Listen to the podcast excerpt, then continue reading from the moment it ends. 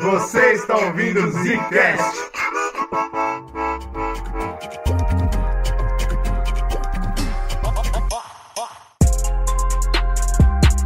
Está começando um Zcast no bagulho. Ih, rapaziada. Aqui quem fala é o Bruno. Aqui quem fala é o Slow. Aqui quem fala é o Eugênio, cara. E a gente vai fazer um revival. A gente vai fazer uma coisa que eu odeio quando o Hollywood faz.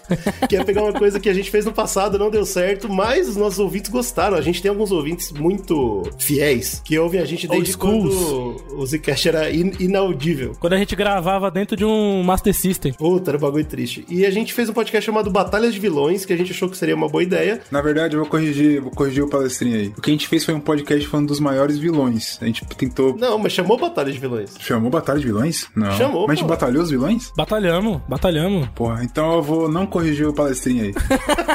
E o que acontece é que, infelizmente, a qualidade não tava boa, a gente também não tinha, não tinha muita noção do que fazer com o papo, e a gente achou que não ficou tão legal. Alguns ouvintes muito antigos gostaram muito e pediram pra gente trazer de volta. Foi um podcast perdido já, mas a gente falou, pô, vamos regravar ao invés de trazer de volta aquele que a gente não gostou. Vamos tentar fazer uma coisa nova e diferente. Até porque eu E nem a gente lembro, falou- nem lembro o que a gente falou, né? Tem isso também. Tanto é, que, tanto é que o porra do Bruno não lembra nem o nome do podcast. e o que a gente definiu foi fazer um jogo dessa vez, com pontos. Pra alguém ganhar, que vai ser eu. A gente vai definir alguns quesitos, onde os vilões que cada um de nós vai trazer aqui pra, pra disputar, e você que tá ouvindo no Discord ou no Twitch vai poder votar junto com a gente, a gente vai discutir entre nós pra descobrir quem é o melhor vilão. Então essa E é a regra, né? A gente é vai legal. botar aqui, confrontar os vilões aqui, dar os nossos argumentos, mas quem vai, dar, vai decidir quem venceu a categoria é quem tá assistindo aqui ao vivo que vai votar. Então é isso. Um disclaimer: o, o Brunão, ele tá com o cu na mão depois que eu quase ganhei o Oscar por um ponto, né? Que eu atropelei, eu. Eu atropelei tinha o. GG, eu atropelei o GG, não teve GG no Oscar. É, o GG vacilou também. Aí Foi- entrou o pai dele. aqui, ó, online. Aí o Brunão já inventou mais um troféu aí pra ver se ele ganha mais um pra ele poder ficar jogando na nossa cara. Exato, porque aqui Tá o pai é daquele jeito, aqui não é só Explica aí. ganha. Se, tipo, ficar desempatado e um cara ganhar de frente, ele ganha dois pontos. Se empatar pra algumas pessoas, cada um ganha um, que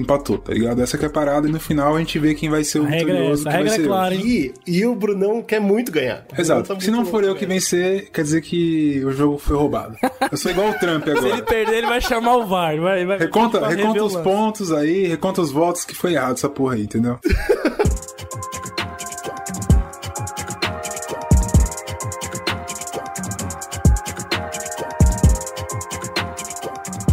Manda bravo, Slow. Começa uma aí pra Ah, nós. então eu vou puxar uma categoria aqui de vilão. não, não, não puxa não. Puxa uma de herói, filha da puta. Puta merda. Não, você quer fazer. Eu sei que você quer ganhar, mas vamos com calma, que essa aqui eu já vou vencer. Tá nervoso, ele Essa aqui o já tá no pai nervoso. já, porque nós vamos falar de maior vilanice. O que seria a maior vilanice? É o cara chegar lá e fazer uma vigarice, uma maldade bem feita, né? Minha última vigarice, minha última maldade. E tem muitos eh, vilões aí que eles que eles querem não só fazer o plano funcionar, né? Tipo aquela ó, dominar a parada, realizar aquele negócio, como eles querem fazer bem feito. Eles querem fazer, mano, com que a pessoa se foda, sofra mesmo, que as pessoas fiquem chateadíssimas com aquilo. Eu acho que é quando eu mais gosto de um filme ou de um do que quer que eu esteja consumindo, é quando o plano do vilão ele me marca, entendeu? Que eu falo assim, puta, que esse cara foi mal, mesmo. esse maluco, esse maluco é ruim. Esse- porque tipo, tem vilão que né, só quer dominar o mundo, já, né, já tá OK, já é um padrão, a gente fica tran- tranquilo. Tenta aí, eu sei que você vai falhar e tal. Mas tem uns caras que são ruins mesmo. E aí eu acho que é, uma, é uma boa, é um bom jeito de abrir esse podcast. Tem alguns caras, né, que, que a gente sempre vê, pô, na cultura pop estourou foi o Thanos, né, cara? O Thanos ele veio com, pô, vou acabar com metade da população do universo. Pois é. É uma vigarice. Uma vigarice interessante. Só que o, o Thanos, ele foi mais objetivo, vamos dizer assim, né? Ele falou, mano, eu tenho que Não fazer isso. Não, peraí, peraí. Essa frase aí eu acho que é complicada. Não teve maldade, é foda. Não, não, teve maldade, maldade, foi- foi- maldade pô, teve. não- Porque ele começou. como que ele começou o plano dele antes das joias? Ele começou matando na bala, pai. Ah, tá. É, aí É. foi maldade. Você viu o que ele fez com o Hulk? final- Você viu o que ele fez com o Hulk? O Hulk ficou Não, triste, cara. Foi necessário, foi necessário. O Hulk chorou, cara. O Hulk não tava com medo, cara. Isso Pô, aí é maldade. vegano depois, velho. Exato, olha é. que coisa horrível que o cara fez, cara. Imagina se apanhar tanto que você vira vegano, velho. Acontece. Acontece isso aí, cara. Agora- Tudo bem é complexo. Eu acho que outro, outro exemplo muito claro é o Magneto, por exemplo. Magnético, de vez em quando, ele Magnético. Ele e o Siri Sacudo, né? Os dois. Siri. Ele é ruim porque ele é capitalista. Aí Olha, mas aí, porra, agora o Slow falou uma palavra aí que eu vacilei aqui, escolhi a carta errada, hein, cara. Siri sacudo é pesadíssimo. O cara é o maior vilão do- do- da cultura pop. Ele é cara. foda, ele é foda. total. Tem alguns quadrinhos que o Magnético fala assim: eu vou matar todo mundo. É vigarice nisso. Só que ele é magnético, ele é tipo o Thanos também, né? Ele tem uma ideologia benéfica. Então, de vez em quando, né? É, ele tem essa parada na benéfica na cabeça dele, né? Obviamente. Porque o que o Thanos fez não foi bem pra ninguém, só pra ele, né? A cabeça do maluco Mas vamos dele. ver, vamos ver. Slow, o que, que, que Pois é, fazer? eu vou falar justamente de um que falaram aqui no chat da Twitch, que é o Ozymandias. Caralho, bicho, já estão Já adivinhando deram, as coisas já aí. deram a letra aqui, eu tô fechado contigo. É o Zimandias, meu irmão. O, o, o Cabra, o Cabra é brabo. Porque ele não só fez. ah, Ele pensou, pô, vou resolver o problema do mundo que é a, né, as pessoas. É o a liberdade de tomar esses, esses lados culturais, políticos, enfim. Não. Ele pensou assim: vou criar um, um inimigo comum entre as pessoas, vou fazer as pessoas largarem as diferenças entre elas, que são, né, pífias, perto de uma grande ameaça, tá ligado? De vez em quando o Lilo ele solta uma dessa. Eu sou. Ele quer ganhar, né? Mas ele vai perder, isso que é foda. Eu sou advogado aqui, cara. Eu tenho que defender o meu cliente, entendeu? E o Ozymandias, ele não só fez isso. Tipo assim, ó, vou teletransportar aqui a porra de um, de um ET e vou jogar no mundo e vou ver o que acontece. Vai morrer um monte de gente, a gente vai se compadecer por essa perda. Vai ser aquela loucura do caralho. Não, eu vou, mano, mexer com o sistema. Eu vou alterar aqui a, a, a ordem mundial das coisas, política, econômica. Eu vou mostrar pro ser humano, e a gente vê isso até muito bem representado depois na série do Watchmen, né? Mostrar pro ser humano o quê? Que, que eu ganhei, cara, que, eu- que eu tava certo. Mas não precisa vocês Ô, todos. Mas aí você, você tá vacilou. O advogado vacilou total. Porque você acabou de dar o contra-argumento, meu irmão. Você protesta? Porque a série, a série mostra justamente que o plano do cara foi uma merda, não funcionou em porra nenhuma, entendeu? Olha, assim, eu sei que o objetivo é ganhar, mas eu sou obrigado a concordar com o Slow. Deu certo. Mas sabe o que que é? Na hora, na hora deu certo. Na hora Depois deu deu errado, certo. mas certo. Então, esse que é o da ponto. vilanice. Você tá falando da maior vilanice. Qual foi a vilanice dele? Ele enganou todo mundo, cara. Ele Ele conseguiu. enganou a si fazer- mesmo, cara. Ele Até ele mesmo, ele se enganou. O cara é enganador, profissional. Ele, ele conseguiu fazer o Dr. Manhattan compactuar com aquela uma loucura do caralho.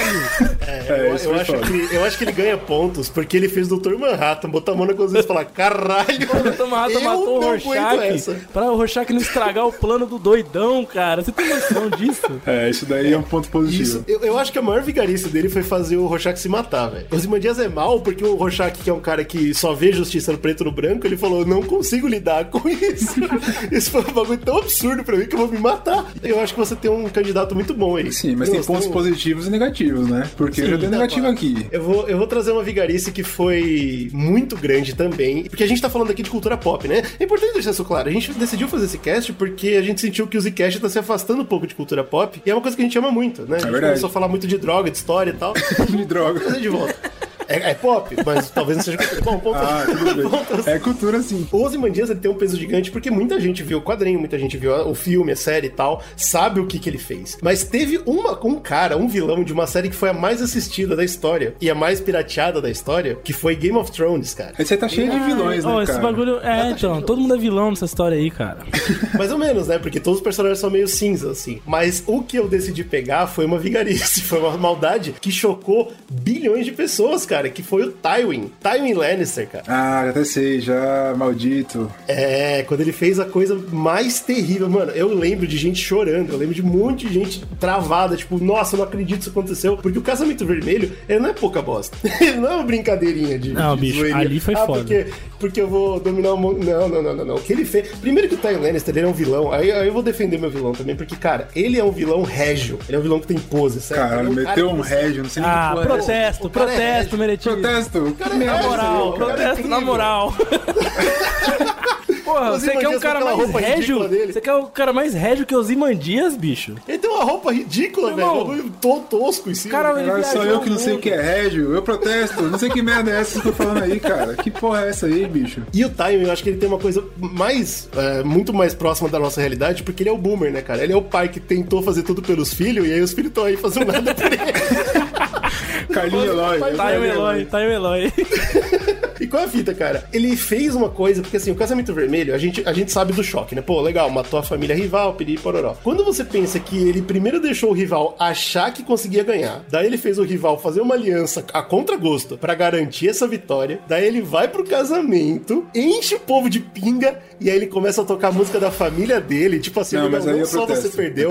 Eu acho que isso daí foi uma coisa de, de herói, cara. Foi uma coisa de herói. Ele pensou nisso, ele falou, pô, vou fazer uma vigarice aqui. Mas eu não sou tão ruim assim. Eu vou embriagar as pessoas primeiro. pra todo mundo ficar, entendeu? Não sentir a dor, não sentir o baque. Pode ele ser, foi um cara ser. bom. Acho que isso aí é um ponto negativo pra maior vigarice do cara. Mas logo em seguida, ele acaba com a família Stark pra sempre, cara. É verdade. É, Acho que é, a vilanice dele foi com a família Stark. É, Morrer na guerra, aqueles soldados todos já iam. Já iam. Agora, morrer bêbado, feliz? Não, eles não iam. Ele Ah, ajudou. então o cara é um herói, cara. O cara é um herói, porra. A gente acabou de chegar, o cara é um herói. O choque das pessoas lendo cultura pop, vendo um casamento, que é o único lugar de paz, e aí vem aquela. Nossa, oh, eu, eu, choquei, eu fiquei chocado lendo e eu fiquei chocado assistindo de novo. Eu sabia o que ia acontecer, mas, cara, aquelas facadas no estômago de uma pessoa grávida foi tão terrível pra mim. Não foi o Tommy que, que deu a facada. Não, mas ele que mandou as suas lembranças. Isso que é o mais terrível. Olha aqui Tudo que, bem. Olha aqui Então que só interessante. meio ponto. Mandaram aqui no chat, né? Se você tivesse falado dos produtores D&D, aí sim era a maior vilanice, concordo. Isso foi. A gente, a Concordo gente vai comentar sobre isso. Bom, esse, esse- esse é meu caso. Eu acho que o Taio foi o cara na cultura pop que mais foi vilão, velho. Ah, então agora a gente pode falar do que de fato é uma das maiores vigarices que eu já vi na minha vida. Isso me choca até hoje. Eu já vi esse filme, eu acho que mais de cinco vezes. E se eu assistir a sexta vez, eu vou ficar chocado. Eu vou ficar, meu Deus, por que uma pessoa fez isso com outra pessoa, cara? Qualquer- qual- o coração dessa pessoa está enegrecido, já apodreceu, não faz sentido. Eu vou falar de Old Boy, cara. O Lebuio? Old Boy, coreano tá na moda. Tá, Tá. ligado? Aqui como é que é? Votação daquele bagulho. Não, pô. Mas a parada, Ah. cara, vamos, vamos refletir aqui. A gente falou de coisas aí magnânimas, osimandias, alienígenas, coisas que, que a gente não consegue se apegar tanto. A gente não consegue chegar tão, tão a fundo aí. Casamento com o nego matando a pessoa, isso ainda acontece, né? Estamos em de paz. Agora, Que casamento que o. Bruno anda indo, né, bicho? Agora, no Old Boy, presta atenção, cara. O cara era um jovem, adolescente, e ele viu o irmão transando com a irmã. Essa, essa é a primeira parada. Ele viu isso, falou, porra, olha que merda, meu irmão, olha o que tá acontecendo. E ele deu uma zoada. Falou, vou dar uma zoada aqui, olha que coisa, né, diferente, coisa Olha lá os dois, estranha. olha lá os dois ali. Ele só fez isso da vida dele, fez isso, se arrependeu, virou um homem melhor. Tudo bem, era meio alcoólatra, tinha as coisas dele, mas era um cara melhor, entendeu? Um cara tinha uma filha, coisa bacana e tal. E esse cara, ele ficou por anos nutrindo essa, essa vingança, esse ódio. Esse irmão, né? Esse irmão, que ele pega o cara embriagado numa noite que tá mijando no bar, um, ou mijando no bar não, mijando na delegacia, que é uma coisa muito melhor. Pega esse cara, deixa ele preso 15 anos, sem falar com ninguém, sem dar explicação nenhuma, sem falar porra nenhuma. Você ficou preso 15 anos, perdeu sua vida do nada, você sai e você foi hipnotizado pra se apaixonar pela sua filha e, ter, e ter um incesto que você jogou o cara sem querer quando você era adolescente, cara. Ao ponto de. A visão disso do cara foi tão incrível que, que o próprio o próprio old boy, ele falou assim, cara, é, corta minha língua. Na moral, na moral. Porque você Não é venceu, corta, meu irmão. não. Essa É, vilanice foi corto, incrível. né? Puta, já- eu já tô defendendo o cara já, que merda. Cara, É, muito uma vilanice pesado, é muito terrível. pesado. É muito terrível, cara. quando eu lembro dessa vilanice, não tinha, não tem jeito, cara. Pra mim, putz, eu não consigo. Isso daí é uma coisa real. Isso tá no mundo, cara. Isso tá acontecendo. É uma vingança tamanha, cara. É, é um, é um ódio tão grande de você fazer um negócio desse. E eu acho que o pior. Tudo bem, é- existem muitos piores nessa, nessa história. Né? Quanto mais a gente vai pensando, mais pior fica. Mas eu acho que o pior é você não explicar. Imagina você ficar preso. É uma coisa ruim. Agora, ficar preso sem saber por quê, meu amigo. Nossa, você é só sabe que você tá irmão. sendo punido. Só tá sendo punido. Mas isso aí é com a vida de um cara. Eu tô falando da vida de 7 bilhões de pessoas nesse planeta que o Ozymandias enganou. Vote Ozymandias. Vamos lá, vamos abrir a lista. isso, cara? Ele enganou um monte de gente, mas ele não foi tão cruel quanto matar um homem e uma mulher no dia do casamento deles, cara. Assim como ele não e foi cruel. Que vida isso, cara? E essa, esse negócio de você deixar o cara preso sem falar o que, que é e fazer ele. Eu não sei se vocês entenderam, eu vou falar aqui de novo. Ele transou com a própria irmã. Ou com a irmã, não, com a filha, Com a cara. filha, com a filha. Ao ponto dele falar, meu, meu amigo, o que tá acontecendo? Isso aqui pra mim é demais. Não dá, não dá, não dá. É, terrível. Bom, Bom, vamos lá então. É o seguinte, quem tá no Discord, quem tá na Twitch, vota. Um voto por pessoa, não vamos, vamos fraudar as eleições aqui não, hein? Sem fraude. Vai lá, lasca. Jogaram que o Tyrion Lannister nem é vilão, GG. Olha aí. Toma, É, sua eu- eu cara. entendo, é, eu primeiro que é isso, né? O cara é um herói. Tem isso aí. é. Mas, pô, foi uma vilanice. A gente não tá votando pelo vilão, a gente tá votando pela vilanice. É importante deixar isso claro. Ah, então eu já ganhei, não tem É jeito. vigarice. Então... Bom, então deu, deu Brunão, Brunão. Não, então. Pai tá on, dois pai tá on. Ih! Dois pontos pro Brunão. Vocês tão- ó, vamos lá, vamos, vamos seguir em frente então.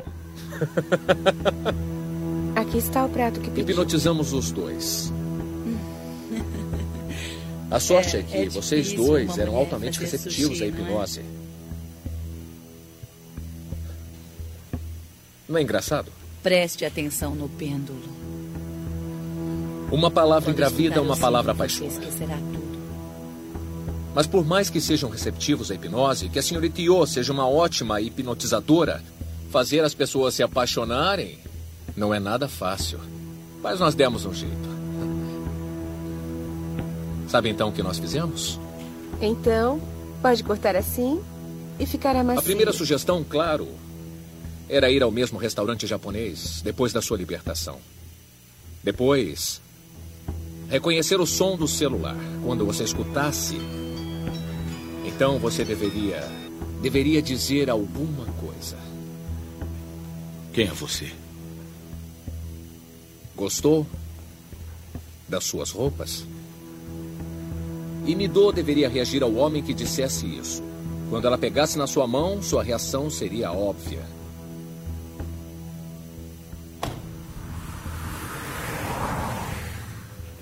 Seu maior erro não foi deixar de encontrar a resposta. ah, ninguém encontra a resposta certa fazendo a pergunta errada. Não é por que o Wujin me prendeu, e sim por que ele me soltou. Ou ainda, por que o Wujin soltou Daisu depois de 15 anos?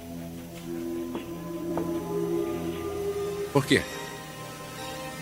Então vamos lá, vamos pra próxima. A próxima que a gente pegou aqui, essa aqui vai ser incrível. Que a gente pegou. Qual que é o maior plano merda dos vilões na cultura pop? Plano É o merda. contrário da vilanice, né? É, exatamente. É- é É, é, vilanice. anti-vilanice.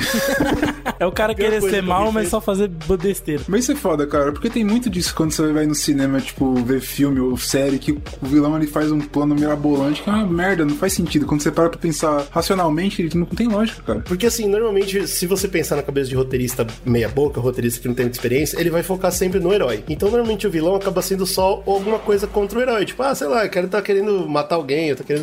É sempre um plano tão idiota. E o herói, ele sempre vem se encontrando, tipo, a gente pode ir pro primeiro Star Wars, por exemplo, a Estrela da Morte é destruída com um tiro no meio dela. Ponto. É isso. Sabe, é muito tosco, é muito idiota.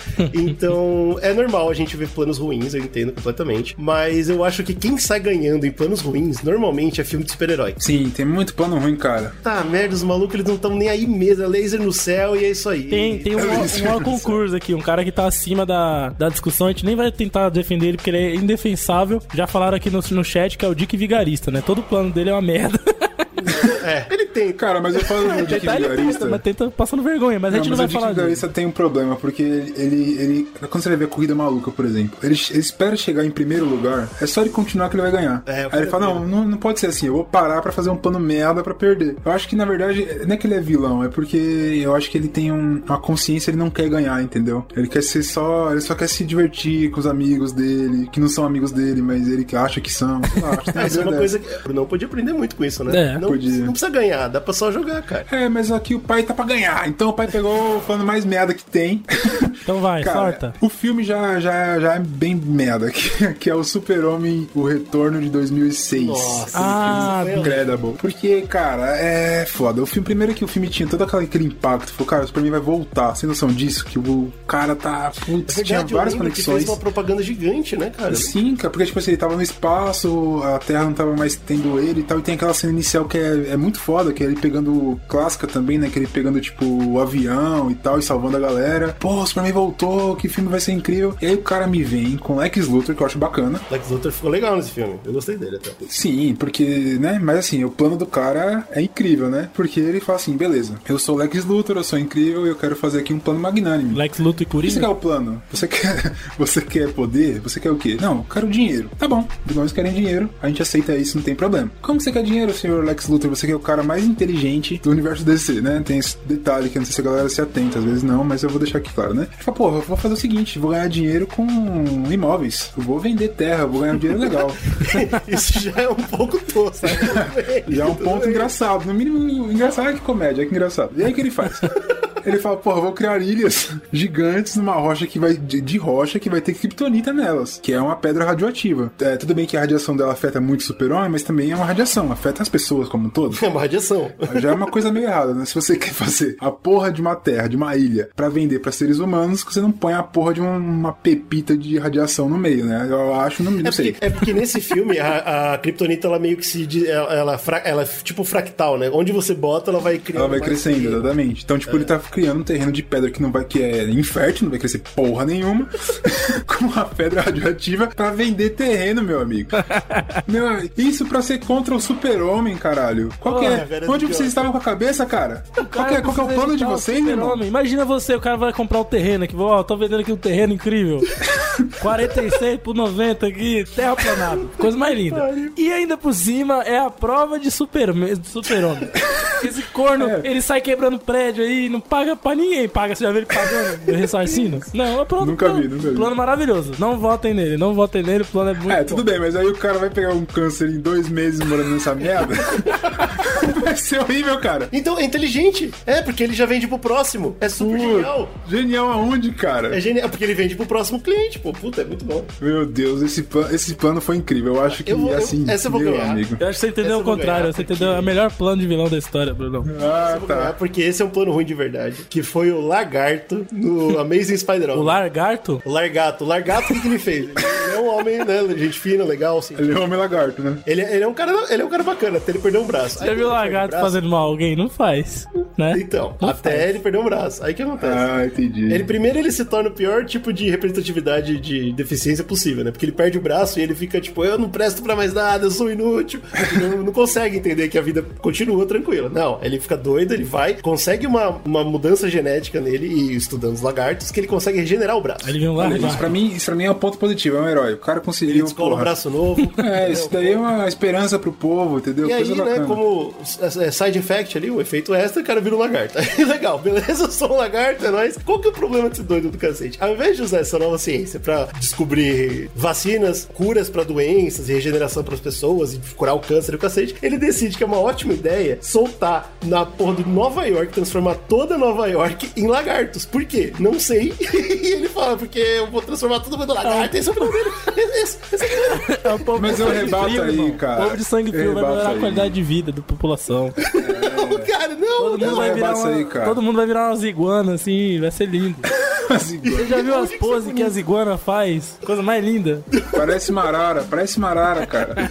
Mas a parada não é nem extremamente isso, cara. Pensa comigo. Eu transformei você num homem lagarto. Você é um cara diferente de todo mundo. Você é a minoria. Você tá querendo virar a minoria e virar a maioria, cara. É isso. Toda- cidade Essa é a York missão. é, cara. É muito, ia ser uma cidade de lagarto. Eu estou com o chat. Isso não caracteriza plano porque não existe objetivo nenhum. Eu concordo. Esse foi o melhor É comentário. por isso que é o pior plano do mundo, cara. Obrigado, chat. Obrigado, chat. É muito idiota. É muito, muito burro. Ele cara. só É queria pelo- ver os seus semelhantes, os seus iguais. Agora, É, eu concordo. um dos piores. é, Todo mundo tem que concordar comigo. Ganhando ou não, esse é um dos piores vilões merda com plano idiota que já surgiu nos últimos tempos, que é o Snoke do, da nova trilogia do Star Wars. Aí o cara vacilou mesmo. Aquele cacete. Aquilo ali eu chamo de cacete. Aquilo ali é um cacete. O cara, olha o contraponto, né? Ele é, ele é trouxa pra caralho, mas. mas ao mesmo tempo, os caras querem mostrar Caralho, que ele tá é com raiva foda, aí, você tá com raiva. porque Calma ele- aí, se ele- controle Dá aí. raiva mesmo. O cara usa a força pelo holograma, irmão. Você já viu isso? Nem a, O cara é bom, pô. nem a raça É, do cara, Yoda cara é lá poderoso. faz isso, irmão. O cara, Ele é poderoso, cara. o cara cria o holograma e usa a força. Você fala, puta, esse cara, você nem sabe onde ele tá e o cara tá usando a força com aquela, aquela influência dele e tudo. Aí o cara vai pegar, ele baseia o pupilo dele, né, no Sif. Primeiro que o, o cara é burro, porque Sif sempre tem a, a parada de que o pupilo mata o mestre. Pra que, que o, Sif vai fazer o pupilo? Pra quê? Isso eu concordo. Qualquer Sif é extremamente idiota. Só, só É, isso. muito louco isso. Mas isso aí é o erro do Star Wars de ficar no looping. Eles acham que tem que ser o loop. Porque fizeram isso uma vez, ah, então todo Sif é essa porra. Pois é, Pois mas é, essa aí já tem isso aí. Aí o plano dele qual é que é? O plano dele é, vou pegar esse, esse adolescente aqui que está revoltado, e já que ele tem, e ele tem a força, porque ele é, ele é neto sobrinho do, do Darth Vader.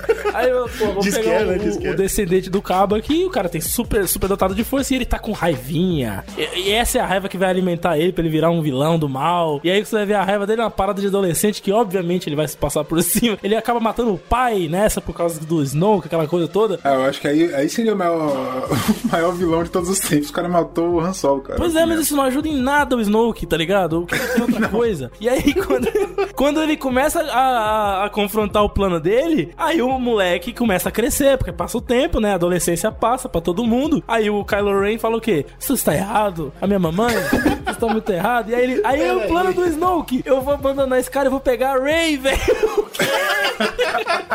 Que foi quem convenceu o Caloran que ele tava errado. Meu né, Deus, irmão. E ele Mas isso aí, vai. cara, eu nem acho que é um plano, plano ruim, é porque o cara tava desesperado.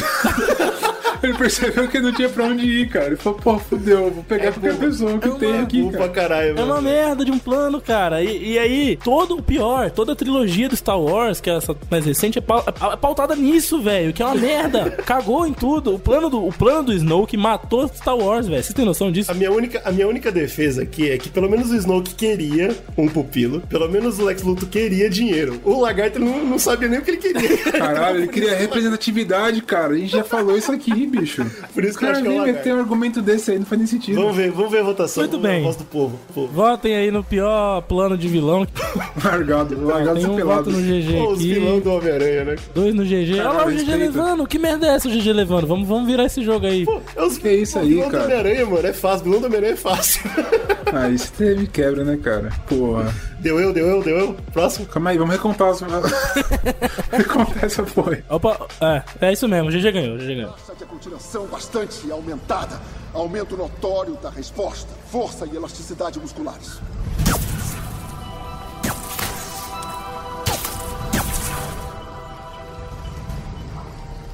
Visão similarmente aumentada.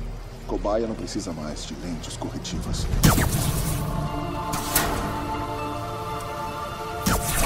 O objetivo não é mais curar doenças. O objetivo é atingir a perfeição.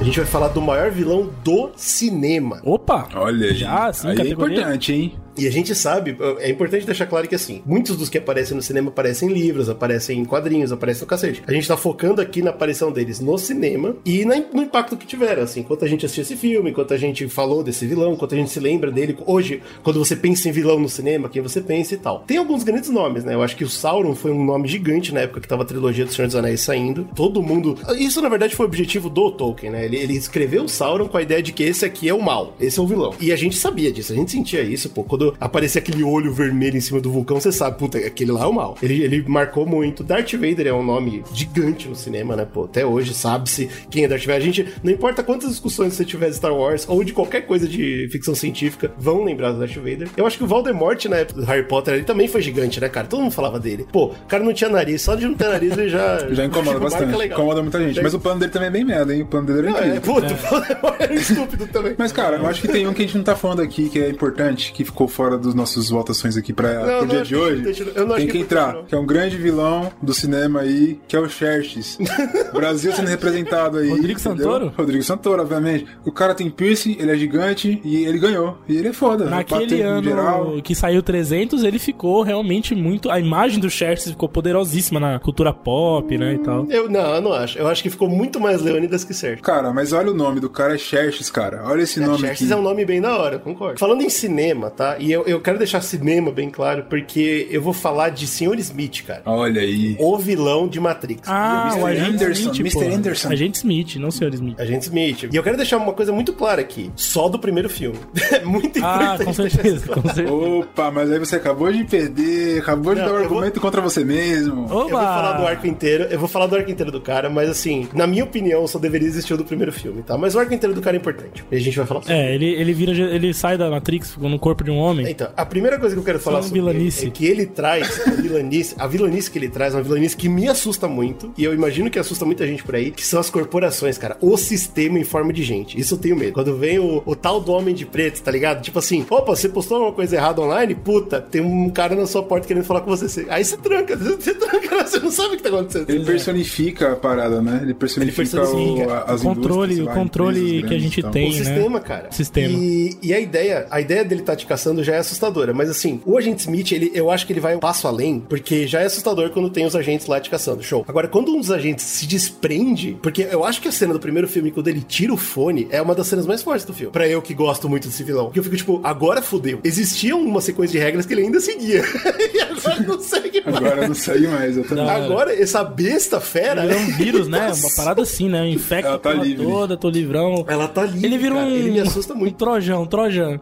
E outra cena que eu acho que é muito incrível dele também é, ah, obviamente, como o Slow falou, né? Quando ele fala que o ser humano é um vírus. Quem não lembra dessa cena, né, cara? Ele transforma a ideologia antiga e, na minha opinião, super correta, que o ser humano é um vírus e que tá acabando com a Terra. Pra mim, ele transforma numa realidade, cara. Por causa da atuação do Weaving. Ele, ele fala com uma verdade nos olhos e mais, depois de lamber o suor do Morpheus, meu amigo. É uma É, cena isso tão, daí- tão te- Eu tenebrosa. acho que não precisava. Isso é aquele negócio que é pra ficar vilão mesmo. Porque ele não precisava fazer isso. Passou do limite, passou do limite. É, aí que é o vilão. O vilão não é matar metade da população, não é o vilão. O vilão é lamber o suor do cara, entendeu? Essa que é a parada que é incomoda. vilanice. Quebrando o cara, velho. E aí, eu, eu acho que é importante eu falar do Agente Smith, mas por quê? Por causa da jornada dele, cara. A jornada dele eu acho que é muito marcante quando você vê os três filmes, inclusive o 2 e o 3, que são absolutamente terríveis. Opa, aí vamos perder. Ui, Porque, saca só, ele julgava os humanos. Porque ele era um programa que a Matrix fez pra parecer um humano. Então, tipo, ele já nasceu odiando quem ele era. Ele falava que os humanos eram vírus. E como o Slow já falou, ele se tornou um vírus. Ele destruiu a Eu Matrix. tô dando argumento pro inimigo, Brunão, socorro. Aí, tá vendo aí? Você é um idiota. Pode ficar cara. tranquilo, pode ficar tranquilo que isso tudo eu escrevi. Ah, ele odiava o Neil, cara. E o Neil a gente sabe, né, também com todo mundo, que é um anagrama de The One. E, e o ódio dele é tanto que ele se torna The Man, ele se torna todos, cara. Ele, ele vira todo, toda a Matrix vira a Agente Smith. Ele é o verdadeiro escolhido. Isso eu acho que é o ponto mais, mais importante dessa porra. Ele é o principal da história. Ele é o vilão que é o principal da história, cara. Então, peraí, esse que é o ponto importante. Ele não é o vilão, ele é o herói. Ele não é um herói. Ele é um vilão. Ele é ruim. Ele é Será? mau. Ele não quer nem saber. Será? Tô tentando. É, ele não. termina, ele termina a guerra entre os humanos e as máquinas da- do melhor jeito possível, matando todo mundo.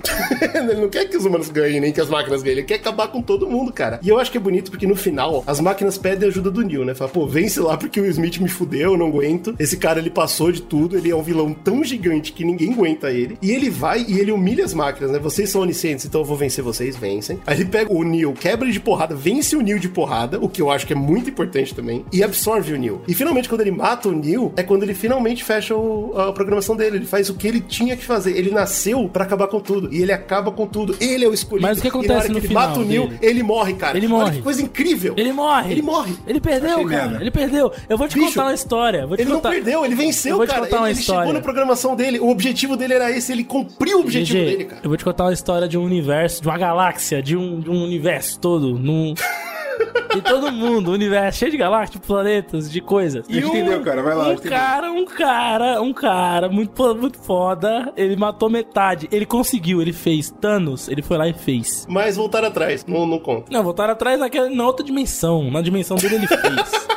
Agora, se os caras foram. atrás, cara. Os caras aqui é de outra dimensão. Se fosse assim, ele- o que conseguiu, ele mudava pra outra dimensão, fazia na outra também. Os caras roubaram, os caras roubaram. A gente sabe disso. Não, não O roubaram, não Thanos- roubaram. O que o agente Smith fez ficou pra sempre, cara. O Mas que o ficou Thanos fez dentro foi de um, acabar de um HD. um ano depois. Ficou dentro de um O que ele HD. fez foi, é, foi um suicídio muito, muito longo. Eu Três quero filmes ver o suicidar. Smith deixar um, um dano permanente na galáxia. Eu quero ver. O negócio dele é esse. Thanos foi o cara Então, que. não população de os caras aumentou. voltaram atrás. Não é permanente. O termo permanente é o que acaba com o Thanos. Não é permanente. Ele foi lá e fez. Ele conseguiu, ele morreu tranquilo. Ele fez. E eu acho, ó, vou te falar aqui, hein? Quando a gente tiver daqui a uns 5 anos conversando sobre vilões, ninguém vai estar falando do Thanos, mas ainda vão estar falando do Sr. Smith. Até parece. O Thanos vai até Ainda vou tá voltar. falando, Os caras cara. até que volta pros filmes. O Thanos é incrível. Cara. Como herói. Vai voltar como O herói. melhor cin- vilão do cinema foi o Thanos, cara. O cara tava lá, ele conseguiu levar não só visualmente ali o filme, mas conseguiu levar na ideologia. O cara foi lá, derrubou os caras. Tiveram que fazer um outro filme pra derrotar ele, porque o primeiro deu errado. Deitar o Hulk na porrada é incrível. É, mas deitar o Neil na porrada não é incrível. É, é surreal, é, é, é sobre-humano. É, é um bagulho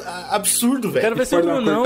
Eu quero ver se o Brunão ele senhor- consegue achar alguém melhor que os nossos. Eu quero parabenizar os palestrinhas, porque assim, cada um dos quais conseguiram pegar um vilão bem popular no cinema que teve um impacto muito grande, de fato, É nas suas objetivo, épocas. não é? É o nas suas objetivo, épocas. Porém, todavia, entretanto, a gente tá falando aqui do maior vilão do cinema, parceiro. A gente vai falar de Michael Corleone, a gente vai falar de Poderoso Chefão. Que irmão. isso, você é o A gente herói. vai falar da, da gênese, da gênese dos é um vilões. herói. Você é um herói, que é cara. Você é um herói. Então, então vem comigo que você vai vem comigo. O que esse filme consegue fazer é, depois aí, eu já vi aqui, eu dei uma, uma roubada aqui, eu vi que nego colocou o negócio de Mr. White, falando que Mr. White é grande coisa. Mr. White é uma cópia do Michael Corleone, entendeu? Se não houvesse Michael Corleone, não houvesse essa construção de transformar o herói no vilão e aquela, aquela- aquele final deprimido, o Mr. White não existiria. Então o Michael Corleone, ele, ele não trouxe, sei, ele, ele é a origem não só de um vilão incrível que é ele mesmo, como ele tem a origem de um dos grandes vilões do- do- da Não, cultura pop, que é o Mr. White. White. Mr. White é uma cópia de Scarface, não de Vitor Corleone. É, então porque você viu errado, assiste de novo.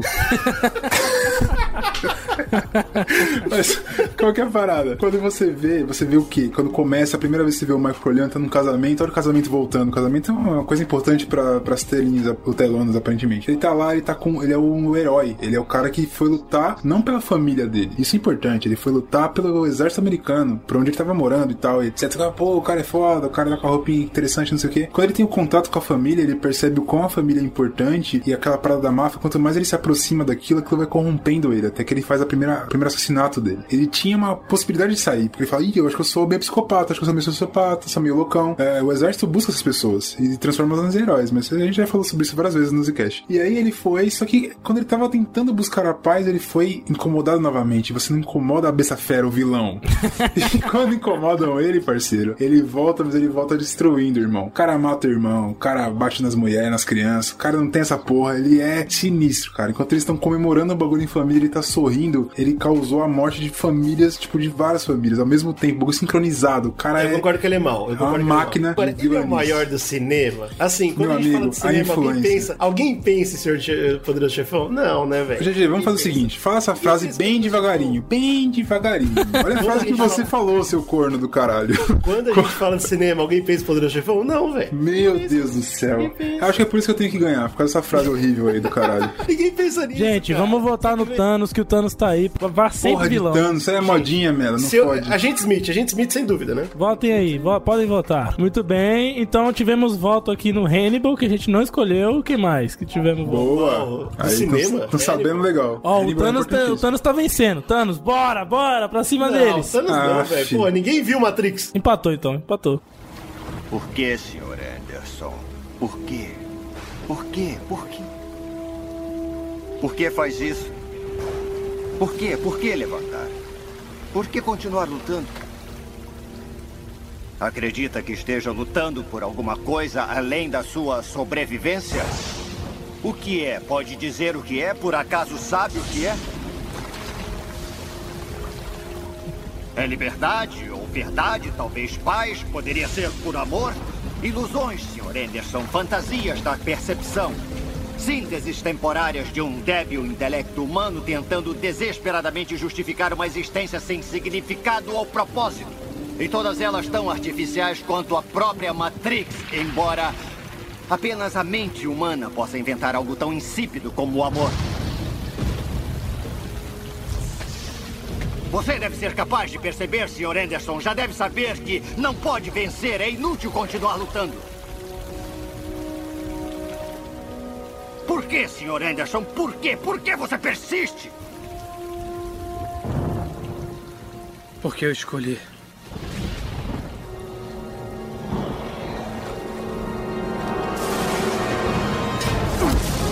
Eu quero falar sobre uma coisa muito importante que a gente vê muito raramente. A gente, inclusive, comentou aqui de alguns. O Agente Smith é um deles. Mas a gente quer falar sobre os vilões que vencem no final. E isso é uma coisa rara de acontecer. Eu acho que, inclusive, o filme, ou a série, ou o que quer que seja, fica muito melhor quando o vilão vence no final. Normalmente. Isso é verdade. É aquele negócio, né? Eu acabei de falar do Thanos, mas beleza, né? Porque eu acho que quando a gente fala de um vilão que Thanos venceu vence... de leve. É, a gente tá é falando de um pesado, vilão é que ele vence definitivo, não seria isso? É, tem que ser Sim, definitivo. porra. E não existe mais como nem voltar no tempo, não existe mais nada pra tirar dele a vitória, não, não. certo? Tipo, o que ele fez foi, foi permanente. É Ele imutável. fez uma coisa pesada. É. E eu acho que um grande exemplo disso, por exemplo, o Ozymandias, né? Pô, a gente já falou aqui, a gente vai voltar provavelmente nele ainda. Ele é um vilão Ele é um vilão incrível. memorável. E, e ele vence, né? Tipo, tudo bem que a gente acabou de comentar que, felizmente, depois de um tempo muda, né? E, e o que ele fez perde o valor. É. Mas no quadrinho, quando acaba o quadrinho, Ali ele é a o, mano, ali mundial, é o cara. patamar altíssimo que o menino tá. Ele venceu, exatamente. Então eu quero trazer um cara muito parecido com isso. Um cara que, que fez o mal, sem sombra de dúvida, e venceu. E, cara, e não é um super-herói. E vai cair um pouco no universo do Poderoso Chefão, que diz respeito a pouco a gente lembrar dele quando fala sobre essas coisas. Mas vocês vão lembrar. Vocês vão lembrar do John Doe, cara, de Seven, os Sete Pecados Capitais.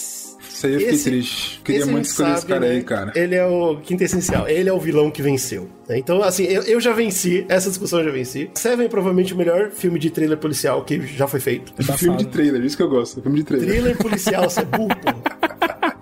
A obra tem um roteiro incrível, direção e edição excelentes, a gente sabe, mas as atuações é o que marca do filme. A gente tem o Brad Pitt gritando What's in the Box, chorando, que é, é- é marcante, você nunca vai esquecer dessa cena. Mas o chocante de verdade é o vilão, né, cara? Sim, cara. O- o a ator, frieza. A gente nem vai falar o nome aqui por causa das alegações do cara, mas o ponto é, a frieza, a frieza dele, cara. O, o jeito que ele, que ele sabe, desde o começo do filme que ele venceu, a partir do momento que ele aparece, desde o primeiro momento ele fala, "Eu eu venci. E ele, você vê nos olhos dele, cara. Eu acho que tem a, a cena, a cena que, que mostra isso é quando ele chega na delegacia e fala, me prende aí que o pai Coberto ganhou. de sangue, fala, vem, acabou, acabou, acabou o jogo.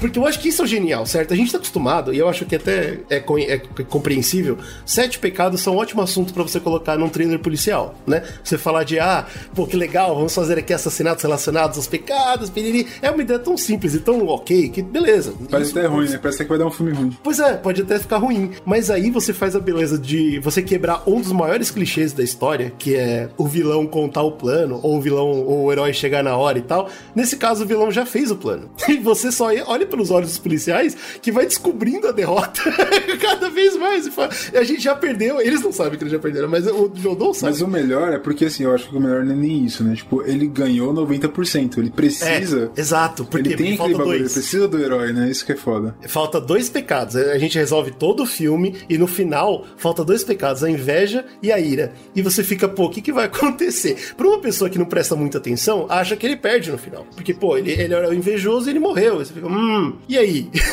Mas pra quem assistiu mais de uma vez ou pra quem prestou bastante atenção no que tava sendo falado, entendeu, né, cara? Ele sabia que o Brad Pitt seria a ira. Ele sabia que o pecado traz sim a morte, mesmo que não seja do pecador, mas o importante é marca a vida do pecador pra sempre. No caso dele, ele é morto. No caso do Brad Pitt, a gente sabe que esse cara acabou, né? Acabou. Ele virou o próximo John Doe. E o final é muito impactante, cara, porque quando você entende isso e o vilão tá morto, você teve catarse. Essa é a beleza da parada. Ele te, ele te dá, parabéns, você matou o vilão, tá tudo bem. Só que não tá tudo bem. Você vai pra sempre carregar o peso, cara, porque ele te roubou a esperança.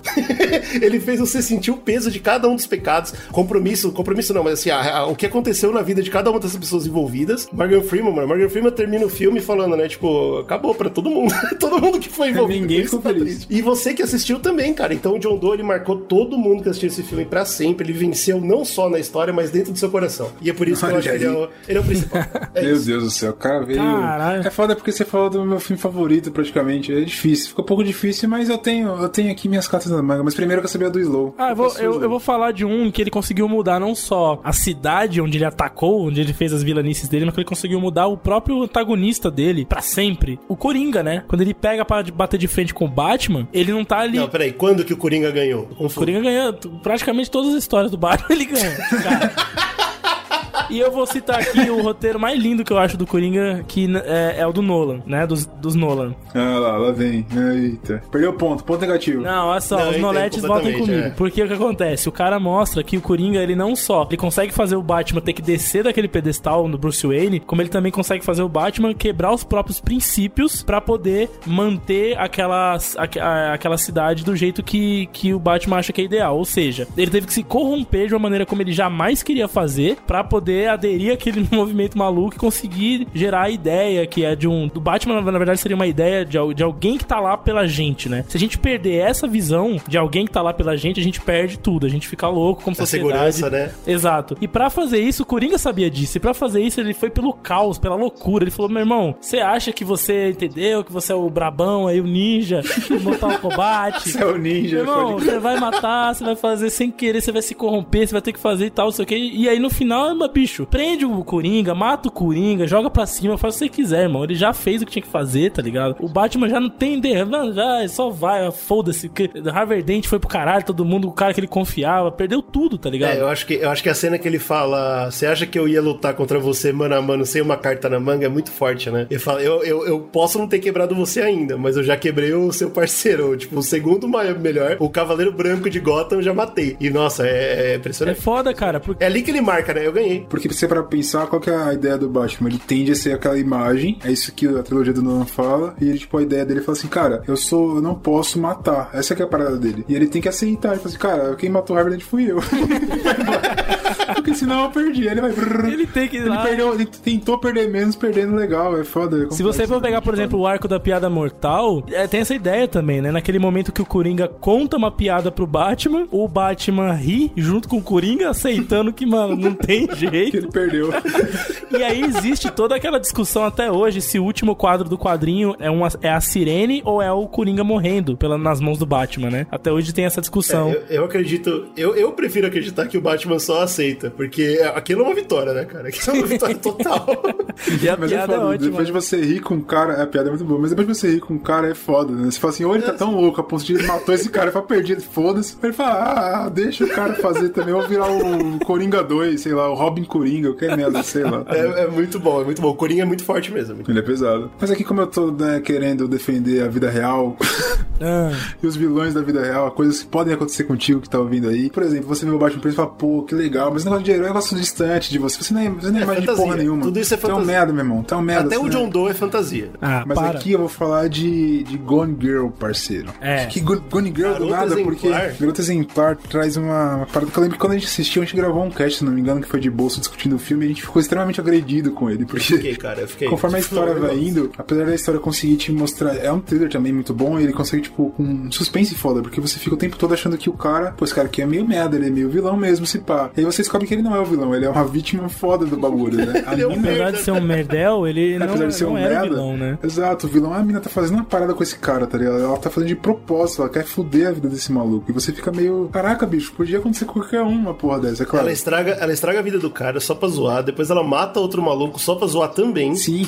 e aí que tá, porque tipo, ela começa a zoar o cara, e quando o cara começa a ser assessorado ali, falam, cara, essa mina, ela, ela é louca, a gente entendeu isso, mas ela é louca porque ela te ama, tá ligado? Então qualquer parada, eu acho que você tem que tentar mostrar que você tá apaixonado por ela. Quando ele faz isso, depois ela tá derrotada e tá iludindo um cara que ama ela de verdade, ela mata esse cara e acusa ele também de ter estuprado ela, de ter sequestrado e o cacete. Que filme, né, mano? E ela ganha, porque o cara, ele foi na TV pra tentar, tipo, é, atrair ela, só que ela fez um plano ali que deu bom e ele não consegue se desvincular. Então eles ficam na mesma casa, sendo mostrado pra todo, todos os Estados Unidos como se fosse o casal É, agora o voltou, mundo inteiro tá olhando, né? Exatamente, eles não podem fazer nada. Tem aquela cena final que tem até. Acho que no trailer aparece, tem nos posters também, que ela, tipo, ele fazendo carinho na cabeça dela, ela olha pra cima e ele tá pensando, mano, o que, que ela tá pensando, tá ligado? O que, que tá passando pela cabeça dessa mina? Eles E não ela tá podem se grávida no desvincular. final, né? Sim, grávida do cara que estuprou ela. Mano, é muito terrível, cara, Pesado, porque né? o John Doe, o John Doe morreu. O Coringa tá preso.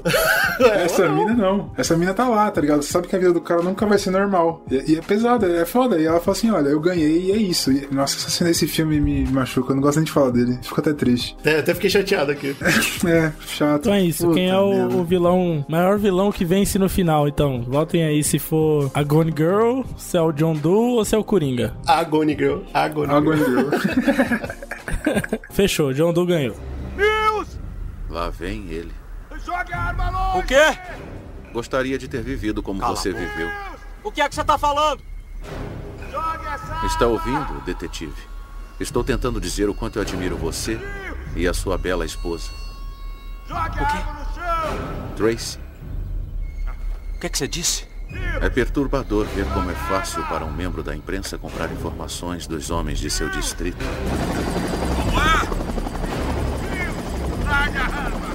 Fui à sua casa esta manhã. Depois que saí, tentei brincar de marido. Eu tentei vivenciar a vida de um homem simples. Jogue a arma longe! Não deu certo. Então, eu peguei um souvenir! Jogue a arma no a cabeça chão! dela.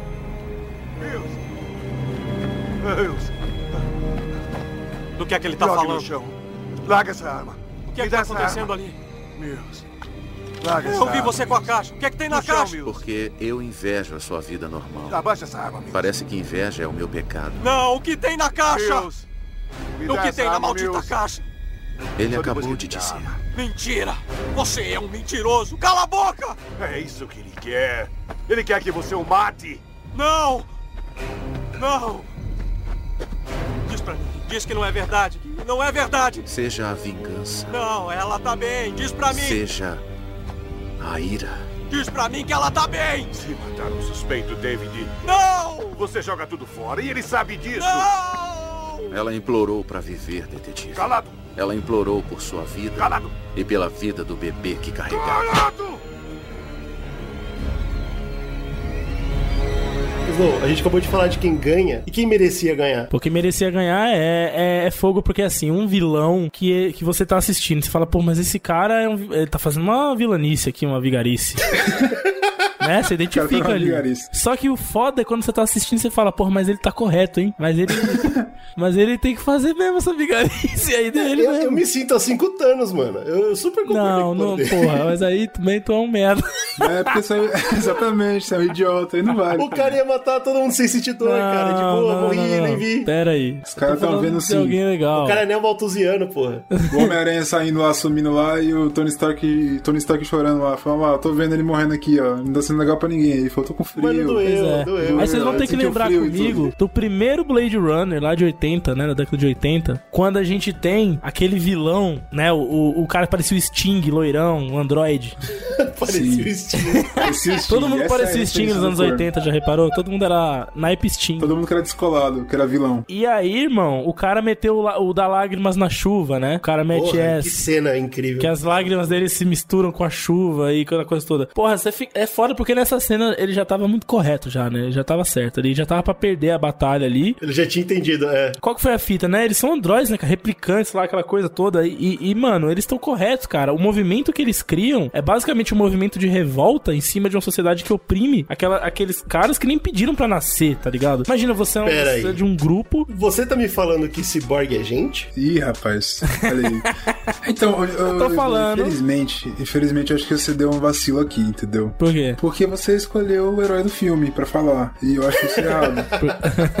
O herói é Harrison Ford, pô, não foi. Pois é, o herói é o Harrison Ah, Ford, então, isso é claro. Harrison Ford. Harrison Ele Ford só um não é o vilão do filme porque ele, caça. ele também é replicante. Naquele filme lá. Depois os caras fizeram um recontar a história aí, mas naquele filme ele era replicante.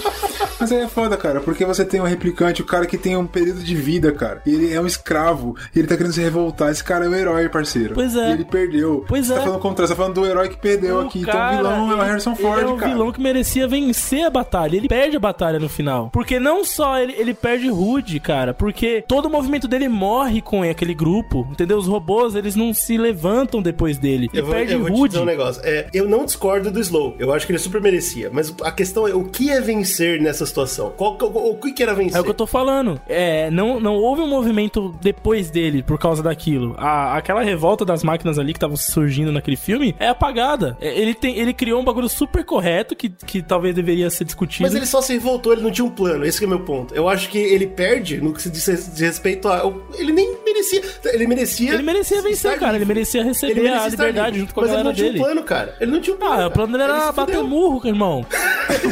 É isso, foi, inclusive cara. eu sou a favor. Molotov na, na- nos prédios aí, cara. Então, mas nem isso ele fez. Nem Fez? Porra, o que, que ele não fez naquele filme, cara? Ele, Ele saiu- só foi atrás da porra do pai dele. Ele quem foi no que meu pai? Ele vai ver meu lá. pai e chora. Tiro nele, tiro. O cara só foi poético na hora da morte. O resto ele foi só broca, só broca. Merecia ter eu não sei, Ele foi frouxo. mim esse cara, esse plano- ainda é o herói do, do filme. Ele foi o cara, é uma um plano, vítima total. Ele não é vilão, ele é a vítima, entendeu? Ele é a vítima da sociedade, ele tentou fazer alguma coisa e perdeu. Eu não Palhaçada consegui, do cara. E, e você, Brunão? Você tem alguém pra Fraco. defender? É, o pai tem, né? O pai vai ter aqui alguém bem, alguém bem legal, alguém bem interessante. Que ele, ele tão é um vilão que merecia ganhar, ele é tão mal interpretado que ele já foi transformado em herói várias vezes. Que eu vou falar aqui do Magnético. Magnético? Ah lá, Exato. mas é importante, eu já quero deixar claro aqui. O magnético, ele tem planos, diferente do cara do Blade Runner. Mas, É, ele tem planos, inclusive alguns que dão muito errado, né, mano?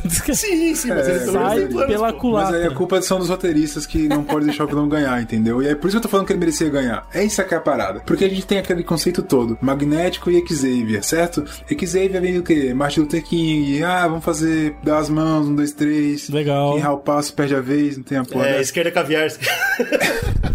E aí você tem o magnético, parceiro. O magnético ele sabe o que pode acontecer. Ele sabe o que acontece com a minoria se você deixar. Acontece o quê? É, é, aconteceu com os pais dele, aconteceu com ele, que é o que é o que nazismo, coisa horrível, Exato. coisa pesada. E ele fala, parceiro, o negócio tem que ser na violência. Aí ele, ele perde a mão, que ele vai na vilanice, ele faz as paradas dele. Ele Mas perde ele a tem, mão, foda. ele tem o objetivo.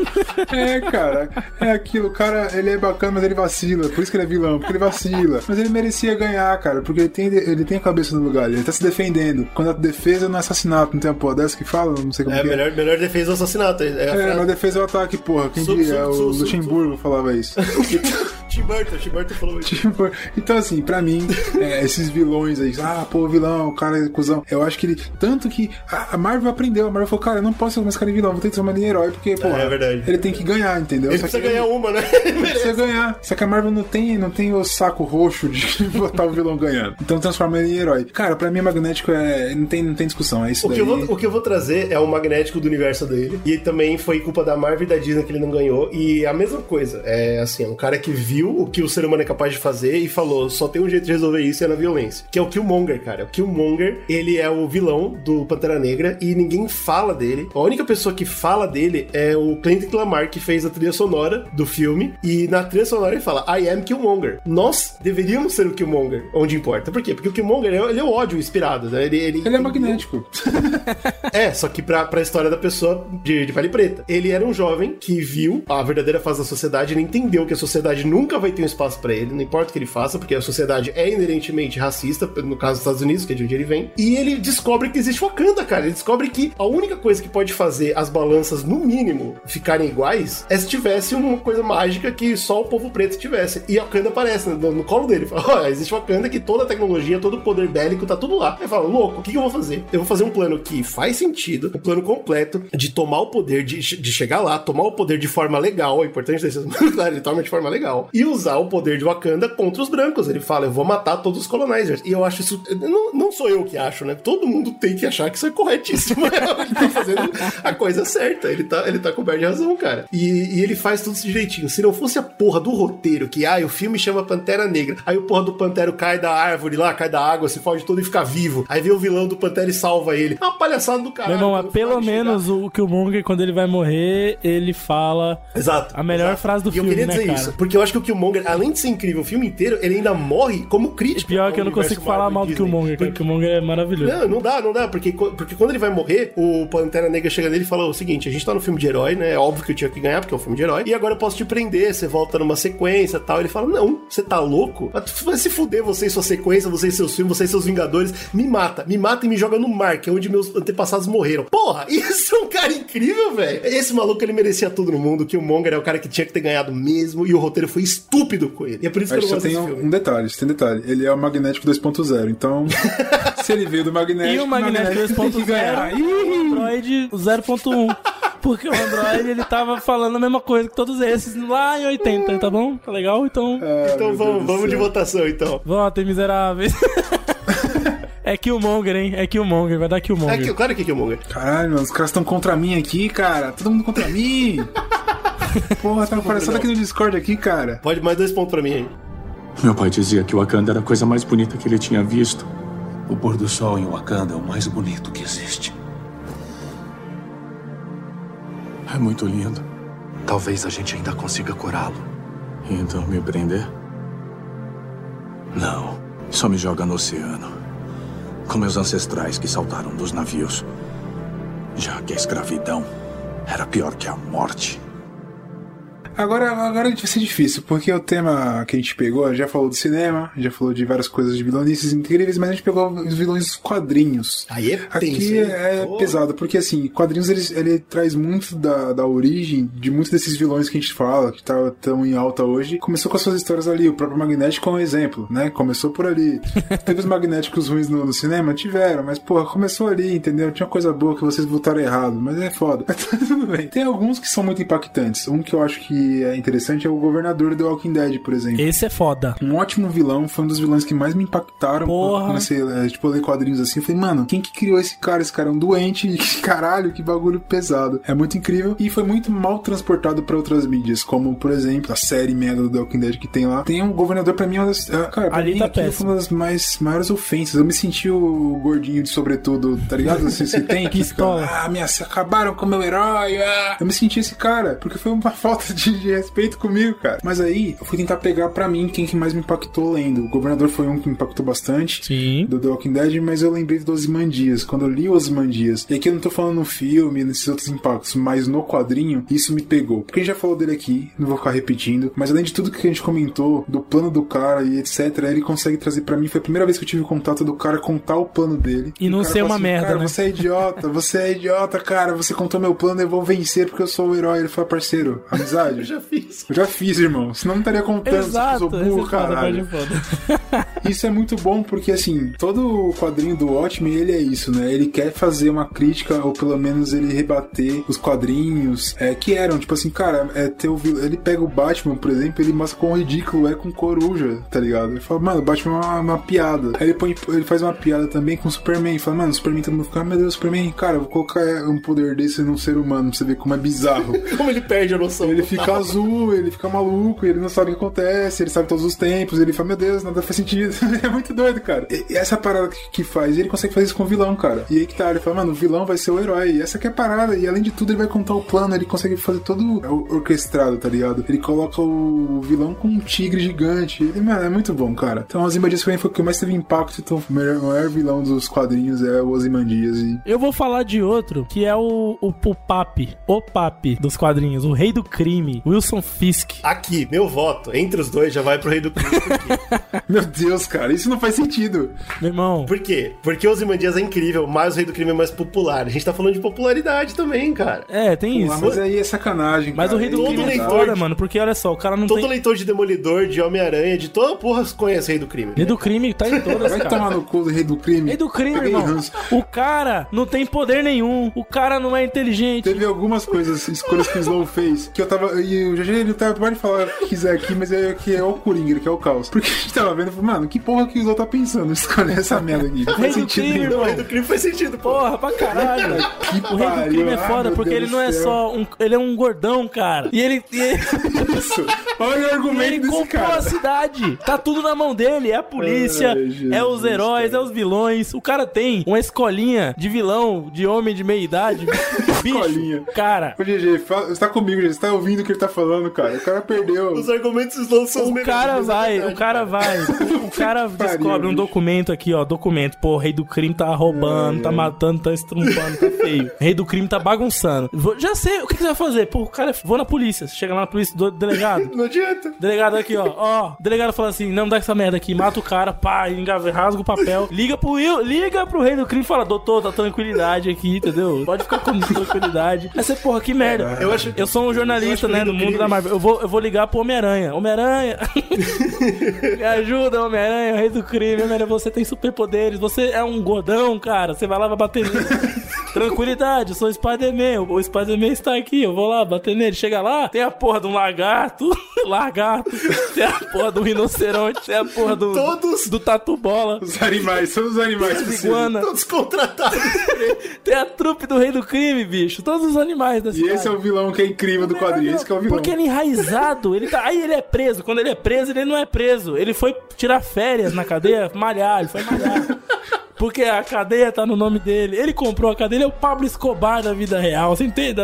Você entende? É uma cópia do Pablo Escobar, cara. o Pablo Não, o Escobar, poderoso- inclusive, tá aí, o melhor vilão do- da vida real, é isso aí. O Poderoso Chefão, ele, ele, ele é pros filmes, do que o, o Brunão falou, o que o Kingpin é pros quadrinhos, né, cara? Ele, ele mostra tudo isso. Ele é um cara que entendeu o sistema e ele se tornou a cara do sistema. Ele é um sistema. Não, É, o ele é que um o- personagem o que eles tentam trazer a máfia, né? Tipo, vou trazer um de um personagem personagem só. pra ele trazer a máfia pros quadrinhos. Né? Só que além disso, ele não é um fracote, certo? Como ele é um gordão, forte pra porra.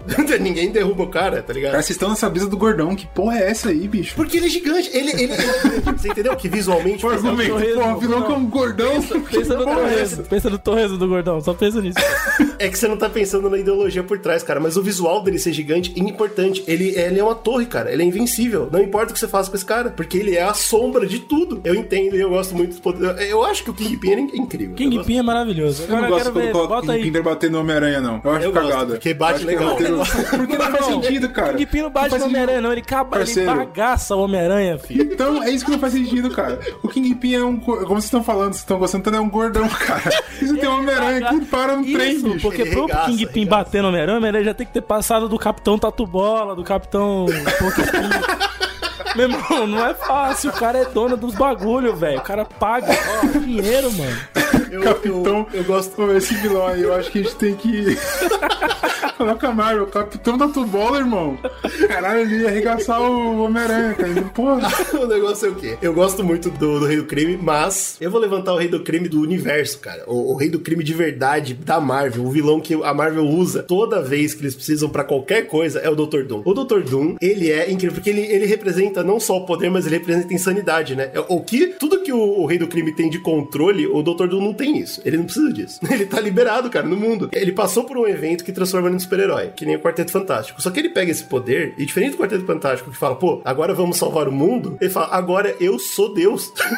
eu tô acima de todo. Ele perde, obviamente, ele fica doido, e ele acha que ele tá acima de todo mundo, cara. E eu amo esse personagem porque ele é essa insanidade, essa busca por poder eterna. E o jeito que os roteiristas usam ele funciona. Porque, por exemplo, uh, em história comum, ele bate no Quarteto Fantástico, bate no Homem-Aranha, bate na porra toda. Agora, em história foda, história da hora mesmo, ele bate no Thanos, ele bate no Galactus, ele, ele destrói o universo. O cara, ele, ele bate em quem chegar na frente, porque ele é incrível. Eu acho que, para deixar claro o quanto eu gosto desse maluco, porque os poderes de absorção de energia dele não tem limites, eu vou trazer aqui uma lista de coisas interessantes que ele fez no quadrinho para explicar por que, que esse cara é o maior vilão dos quadrinhos. Coisas legais que ele fez. Um, ele foi pro inferno e bateu no Mephisto só para salvar o espírito da mãe dele. Dois, quando o Homem Molecular escorregou e destruiu toda a realidade, todo o multiverso, só sobrou três caras, só sobrou três caras vivos. O Homem Molecular, o Doutor Estranho e o Dr. Doom. E o Doutor Estranho olhou pro Homem Molecular e falou: Fudeu, eu não sei re reconstruir o multiverso. O Homem Molecular falou: Eu também não. O Dr. Doom falou: Segura minha cerveja.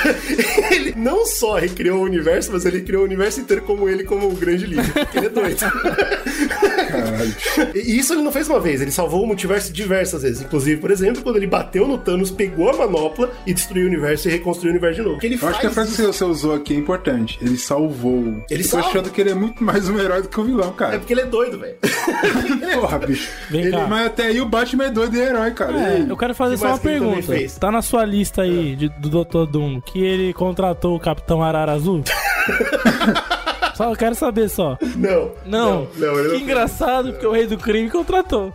Ó, o Dr. Doom, ele é um dos vilões da Marvel que mais tem mortes que ele fez, entendeu? Porque normalmente vilões da Marvel não mata, né? Herói volta. Dr. Doom mata. Claro que normalmente é herói C e D, mas ele mata. É importante deixar isso claro. Ó, eu vou falar um negócio. Tem um herói da Marvel que mata mais que ele, que é o Punisher. Brunão. Então aí não tem também. Não tem Ô, que Bruno, conversar, não. vamos É dar um verdade, teste é verdade. tréplica aí. tô- O GG tá ganhando porque ele tá falando pra caralho. É por isso que ele tá ganhando. Ele É tá verdade. falando muito argumento. Se for, né? Eu, eu preparei pra meus argumentos. Eu preparei É só argumentos. merda, só fala bosta, só pedir bosta. Ele- Tanto que. Doutor- quer ver que eu, eu vou, eu vou desmascarar o Doutor GG aqui agora. Doutor Vamos desmascarar o venceu, GG. Venceu do Hulk na porrada. Ah. E o Doutor Estranho falou que ele tem medo das habilidades mágicas. Hoje em dia, qualquer isso um aí tá são batendo no roteiristas ruins, cara. Hoje em dia o Doutor Estranho tá com medo de todo mundo. É, põe eu pra. Deixa. Dá, dá, pro, dá pro pai aqui um roteiro. Eu faço o que eu quiser. Eu ponho o Doutor Sim, Doom mas batendo essa no é cacete. personagem. Ele encaixa. Não importa a bosta que você fizer. Negativo, achei uma merda isso aí. Vamos pra votação. Pode vir pra votação. Doutor Doom, caralho. Vamos votar então. Kingpin, o rei do crime. Ou você pode votar no Wilson Fisk. ou você pode Wilson vai. Os Imandias, né? Que vai ganhar. votar. Dois votos no rei do creme. Vamos, vamos. Caralho, isso é um absurdo, cara. Creme. Votando- Vem. Cara, tão votando no meme, Vem. cara. Ah, velho, empatou. Olha. Vamos, vamos, vamos pro desempate. alguém, alguém, alguém consciente. Vamos pro desempate. Rei do creme ou Zimandias? Vamos desempate, por favor. Não, não é possível. Ninguém votou no Doom. Ninguém votou no Doom. Caralho. Eugênio. Ninguém lê quadrinho, Chega. ninguém lê quadrinho. Chega. Então empatou? Um pra cada um de vocês? É, é isso aí. Mas eu acho absurdo. Deixar claro que eu acho absurdo. Não estou feliz com isso. Rei do crime muito maior. Havia um homem. Ele viajava de Jerusalém para Jericó. Quando foi abordado por homens mal intencionados. Eles tiraram as roupas do viajante e o espancaram. O deixaram sangrando no chão. Um rabino apareceu. Viu o viajante. Passou para o outro lado da estrada e continuou. Então Levita, um servo religioso, veio ao local e viu o viajante moribundo. Mas ele também passou para o outro lado da estrada e passou por ele. Mas aí veio um homem da Samaria, um samaritano, um bom homem. Ele viu o viajante sangrando na estrada e parou para ajudá-lo, sem pensar nas circunstâncias ou consequências que poderia acarretar. O samaritano cuidou das feridas do viajante aplicando óleo e vinho. Ele o levou para uma estalagem. Deu todo o dinheiro que tinha para o proprietário cuidar do viajante enquanto o samaritano seguia sua jornada. Ele fez isso simplesmente porque o viajante era seu vizinho. Ele amava sua cidade e todas as pessoas dela.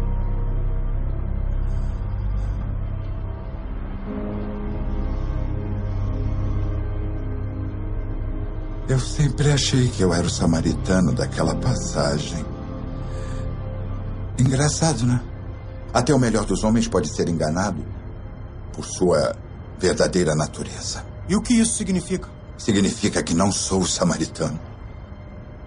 Que não sou o rabino ou o levita. Eu sou a má intenção que pendeu sobre o viajante em uma estrada em que ele não deveria estar. A gente vai falar, depois do maior vilão dos quadrinhos, a gente vai ficar um pouco parecido, porque a gente vai falar da risada do vilão. Isso aqui é uma Opa. coisa importante. Ah, isso aí faz parte, pô. Porque quando a gente fala de, de vilanice de forma de roteiro bunda, a gente pensa em algumas coisas. O Dr. Doom foi um grande exemplo de um roteiro bunda com vilão, né? Mas a gente pensa em várias coisas. Ah, o coisas filme, que- né? Foi muito ruim. Também. Os quadrinhos também eles, tão, eles vacilam bastante. Um argumento bom que eu vou falar agora do Dr. Doom, que você não falou, é que ele tem um país dele. Isso eu achei incrível. É muito louco. Mas eu, nem não ia falar. dessa porra, porque é meio que, né, o cara meio que tá fazendo É, errado. eu vou falar Então de eu coisa merda. O cara foi pro inferno e matou Lúcifer. Pô, é claro, um roteiro está merda, cara. Ah, Tomar no cu. Mas aqui, a risada é um fator importante pra, pra vilão. Porque se a gente parar pra pensar, é, como que era representado o vilão antigamente? A gente não tinha o que a gente tinha. A gente não tem três horas de cinema bem filmado, com uma câmera, não sei o que. A gente não tinha essa porra. A gente tinha o teatro, a gente tinha coisas que eram simbólicas e que fix- ficaram, né? Foram transportadas. Que é tipo a risada do vilão. Ele ri e mostra que ele tá feliz fazendo mal. E com Isso é uma bigode, coisa né? bem teatral. Bigode também é outra parada incrível. E aí a gente vem pro pai que vai ganhar agora. Que é o Coringa, papai. O É. Coringa. O Coringa, O Coringa ele tem as duas coisas, o bigode e a risada. Bigode? Ele tem bigode? Ele tem bigode, tá louco? Tem, porra, na, na série dos anos 60. O, é, o bigode. o cara o Bruno não falou onde que é o de- bigode. Ele tem, mas não é na cara necessariamente. Ah. Olha, também tem isso, mas são outros, outros poréns.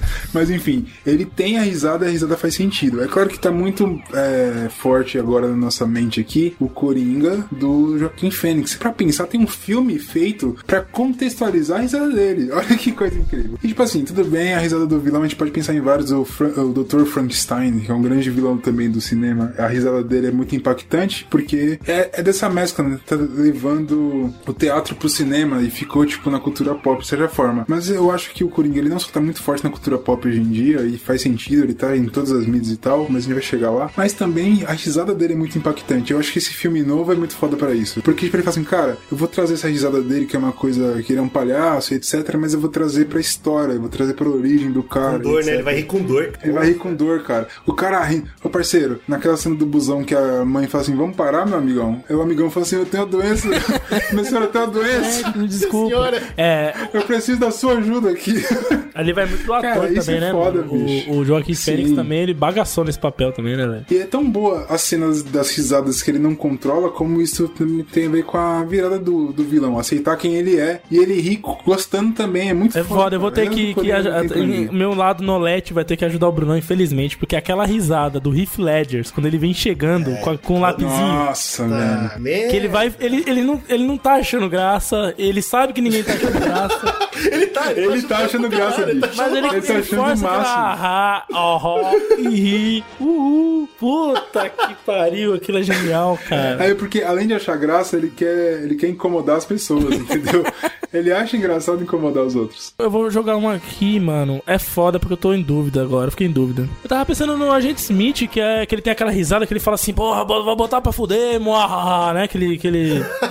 é muito bom. Ele ri na cara, da, da- na cara das inimigas, tudo lá, né, da galera. Mas, mas, eu tava tentando procurar algo diferenciado da nossa infância, porque risada de, de vilão é essa porra, né? Ah, aquela coisa icônica das antigas. Você tava desesperado, pode falar que você tava E aí desesperado. eu pra tentar lembrei, alguma mano, coisa. inclusive de um dublador que já se foi. Eu não vou ter o nome dele aqui agora. Eu vou- posso descobrir daqui a pouco. Que é o dublador que fez vários vilões da Disney na nossa infância. E ele tinha aquela voz foda e que sempre é, dava aquelas entonações pra vilão foda e tal. Que é o cara. Ah, tá explicado por que eu achava que sempre era o mesmo vilão. É, porque. porque era a mesma Olha voz. aí. Ah, tá explicado porque a gente pegou a pauta e tava o Slow falando de vou pôr Jafar. Falei, que porra de Jafar, irmão? Que merda é essa Não, que tá pô. acontecendo aqui? Então, É é, o Jafar, é justamente o Jafar do Aladdin, porque ele, ele- esse cara ele dublou o Scar do, do Rei Leão, ele dublou o Rasputin, ele dublou vários vilões da Disney, né? Na, naqueles desenhos antigos, só que o Jafar, ele tem aquela música dele, que ele tá cantando, que ele vai, é, eu vou pegar a lâmpada do gênio, É da hora essa música. eu vou entrar na boca da, na toca do lobo, vou, botar pra fuder com vocês tudo. E aí ele, mano, deu um trovão e vem uma risada da porra, mano. E você fica tipo, caralho. É bem, é bem legal, é bem legal. Uma risada que eu acho que é muito mais foda e que vira uma piada, mas é uma, é uma risada muito foda, é a risada das hienas no Rei Leão. É, Essa muito também é boa. foda. Porque, tipo, o contexto que acontece ali é interessante. Só essa daí já dá de 10 a 0 com essa Não, senhor, você essa do Jafar, porra, você tá achando máximo, você tá dançando com ele. Quando ele ri, acabou a graça da criançada, maluco.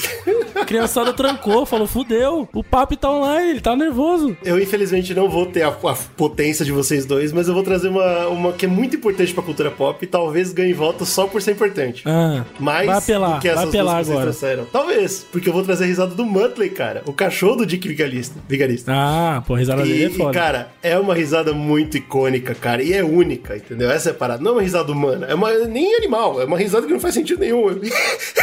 Parece um fumante. É muito bom, cara. Eu amo a risada desse maluco. Toda vez que eles estavam caindo do. Ou caindo do céu, no caso de Pegue o Pombo, ou quando o carro explodia na corrida maluca, e o Dick Vicarista ficava muito puto e o Muttley cagava de rir.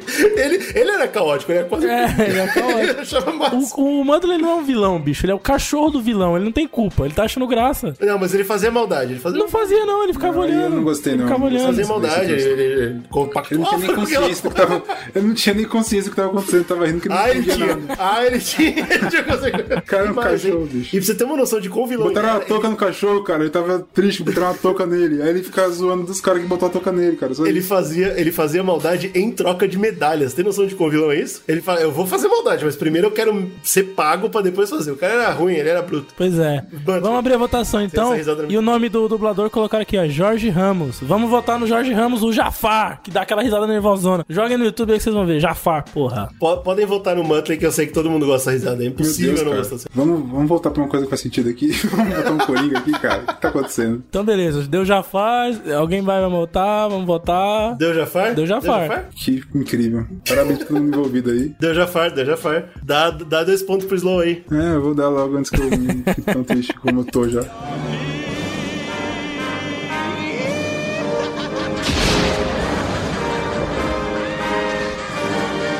Então, a próxima tem a ver, né? Você falou do Muttley, eu falei do Jorge Ramos. E o Jorge Ramos e o Muttley.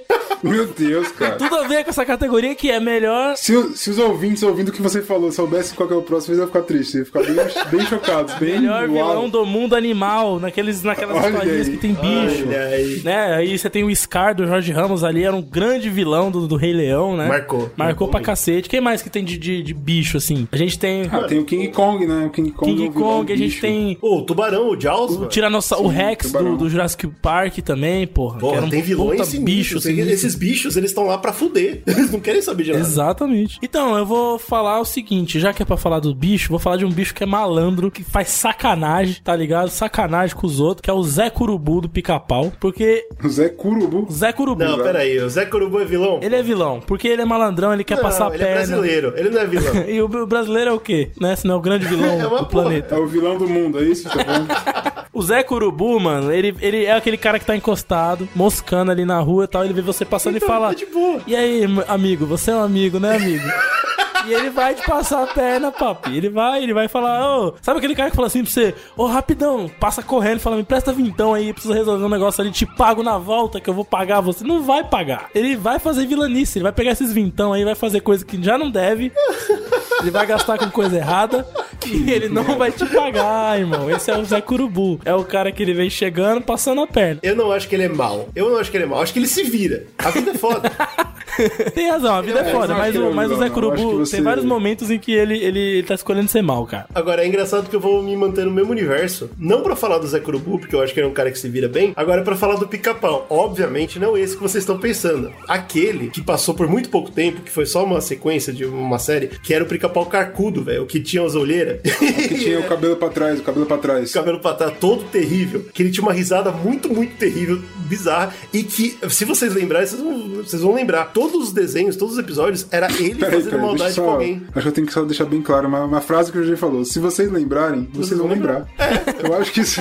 É, não, eu acho incrível. Acho que isso daí foi uma vilanice, que eu fiquei confuso, me travou aqui. Foi um vilão. Meu amigo era só desgraça. E, era, e eu ficava mal. Não sei se vocês ficavam mal assistindo o desenho. Eu ficava incomodado. Porque assim, ele pegava pessoas inocentes que não estavam fazendo nada pra fazer E maldade. ele falava, eu vou destruir a vida dessa pessoa. E o, e o mais injusto, eu acho, porque por isso que eu coloquei ele nessa lista, não é só porque ele era mal, mas porque ele era o único cara que tinha que, que tinha poderes sobrenaturais no universo. Então, quando ele fazia mal pra pessoa, ele ficava teleportando, ele ficava aparecendo, tirando coisa do bolso, batendo na pessoa. E a pessoa não entendia o que estava acontecendo porque ele tava quebrando a física. Era muito desesperador.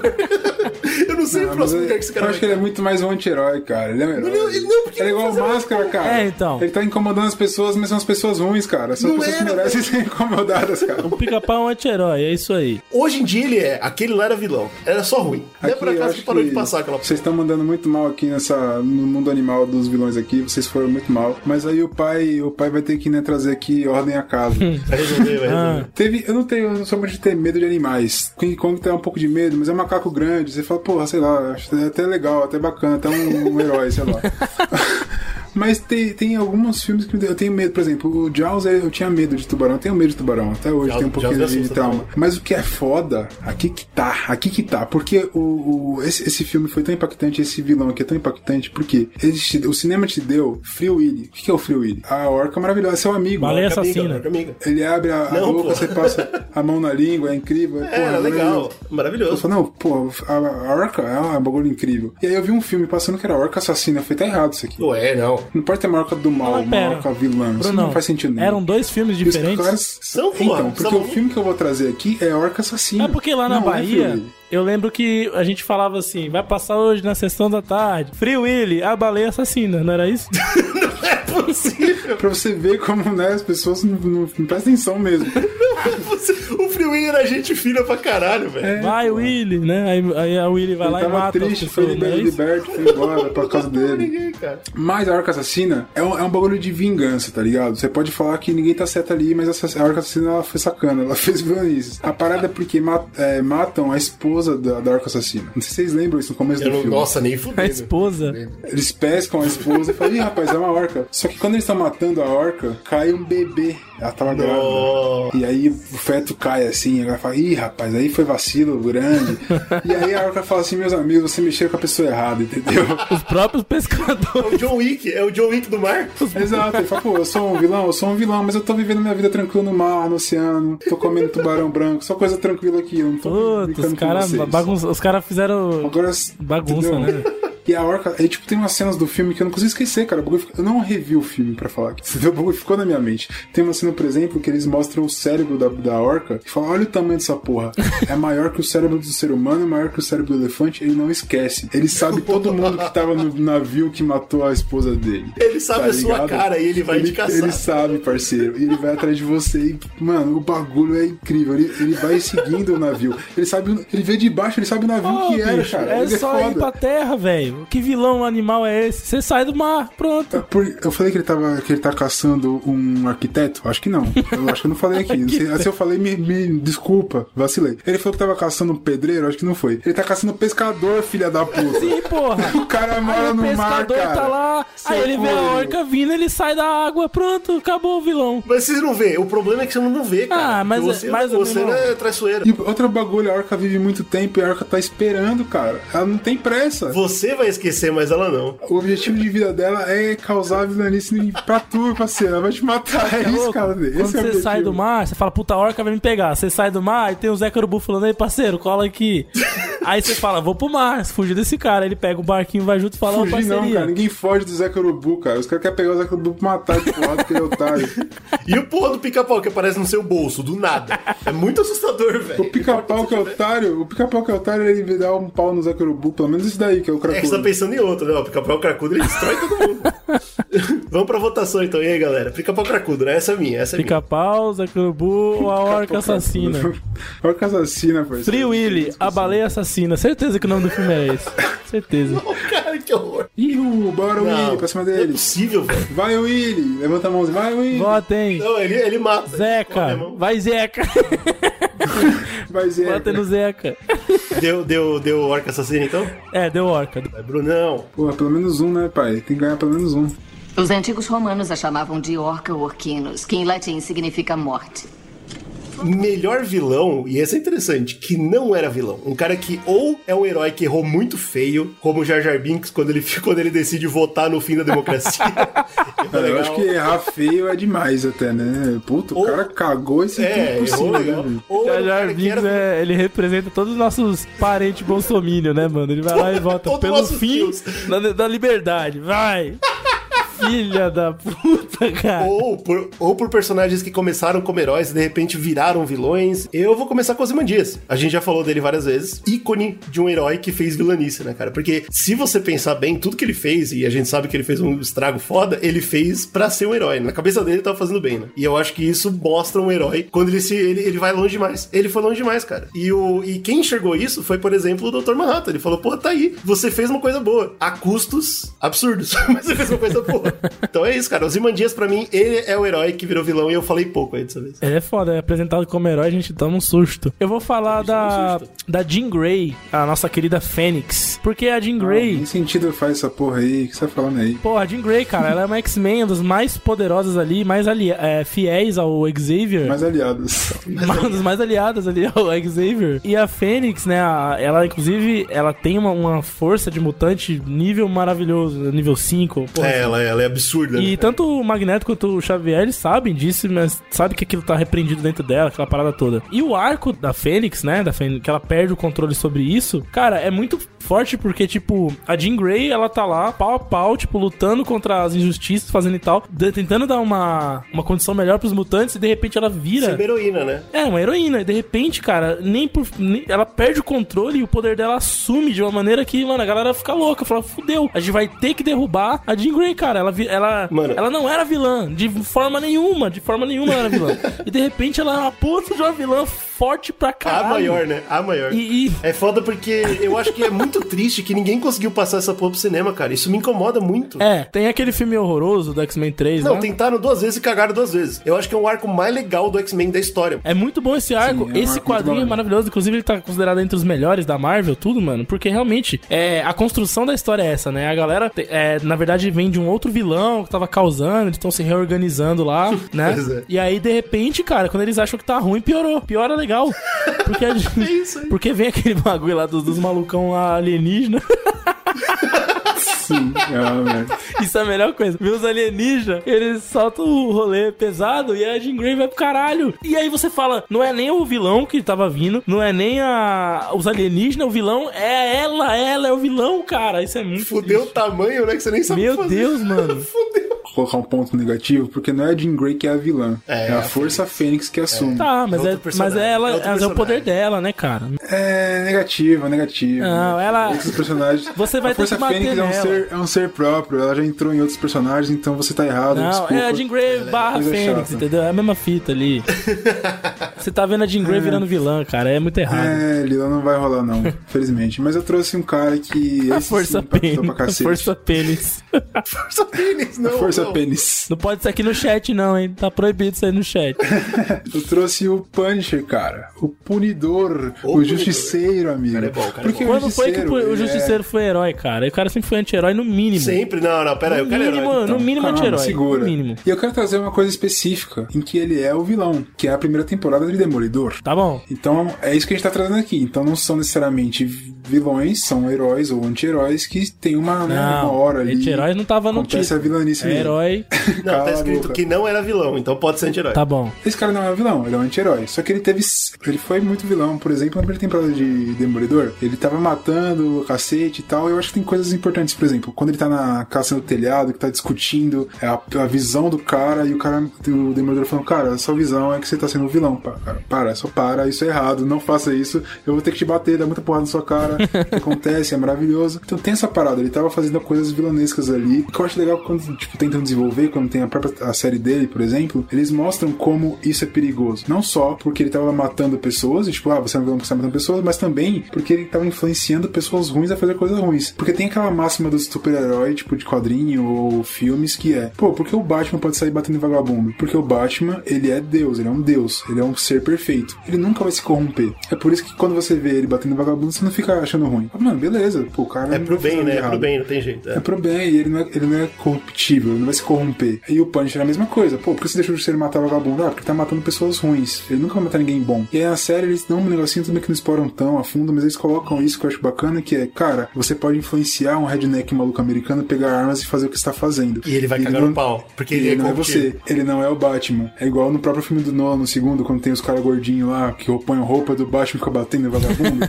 eles não são o Batman, eles não são o ser perfeito, tá ligado? Então, mano, o Punisher pra mim é um dos que mais me Eu- impactaram nesse rolê de, tipo, ser o cara que não é vilão, mas ele tem um potencial muito grande e ele faz coisas vilanescas. Eu tá acho? Direto. que eu acho que essa parada que o Brunão tá falando fica bem clara na, na única guerra civil dos quadrinhos. Eu, a, a dois pra mim não vale. Nossa, Que dois é é, péssima, cara. O Capitão América ele, ele pede ajuda do Punisher, porque ele sabe que o Punisher é incrível, né? E o Punisher entra, faz mil mundos e fundos pro Capitão América, ele acha o máximo, e aí do nada o Punisher aparece com dois corpos mortos de vilões, né? Ah, matei esses dois, foda-se. E o Capitão América olha e fala: caralho, você é um vilão, o que, que eu tô fazendo com você no meu time? E ele regaça o Punisher, tipo, maldito, bate, bate, bate, vai pro caralho. É muito foda E o Punisher gosta, né, cara? Ele fala, pô, capitão, me bate que eu gosto. Mas, mas é muito isso, doido, né? cara. É a virada. Em uma página pra outra, você vê o, o cara que é herói virando vilão, na hora. Ah, tá. Pode. foda, eu gosto. Essa é a votação aí, galera. Os imandias, nem lembrava que tinha aqui. Ele é herói e vira vilão, pô, é demais. Um voto na força pênis. Pô, botaram na Força Pênis, GG. Força Pênis. Ninguém botou no Será que esse é o Ozymandias? Eu não sei. Ah, não, acho que não, cara. Não, voto em Zimandias não. Muito difícil de escrever esse nome. Eita, deu Tá, vai Acabou. tomar Próximo. no. Faz sentido. Respeita Jean Grey, caceta. Ele mentiu pra mim, Scott. Sobre tudo. Vamos dar um jeito juntos. Só volta pra mim. Lembra? Você disse que sempre volta pra mim. Volta pra mim.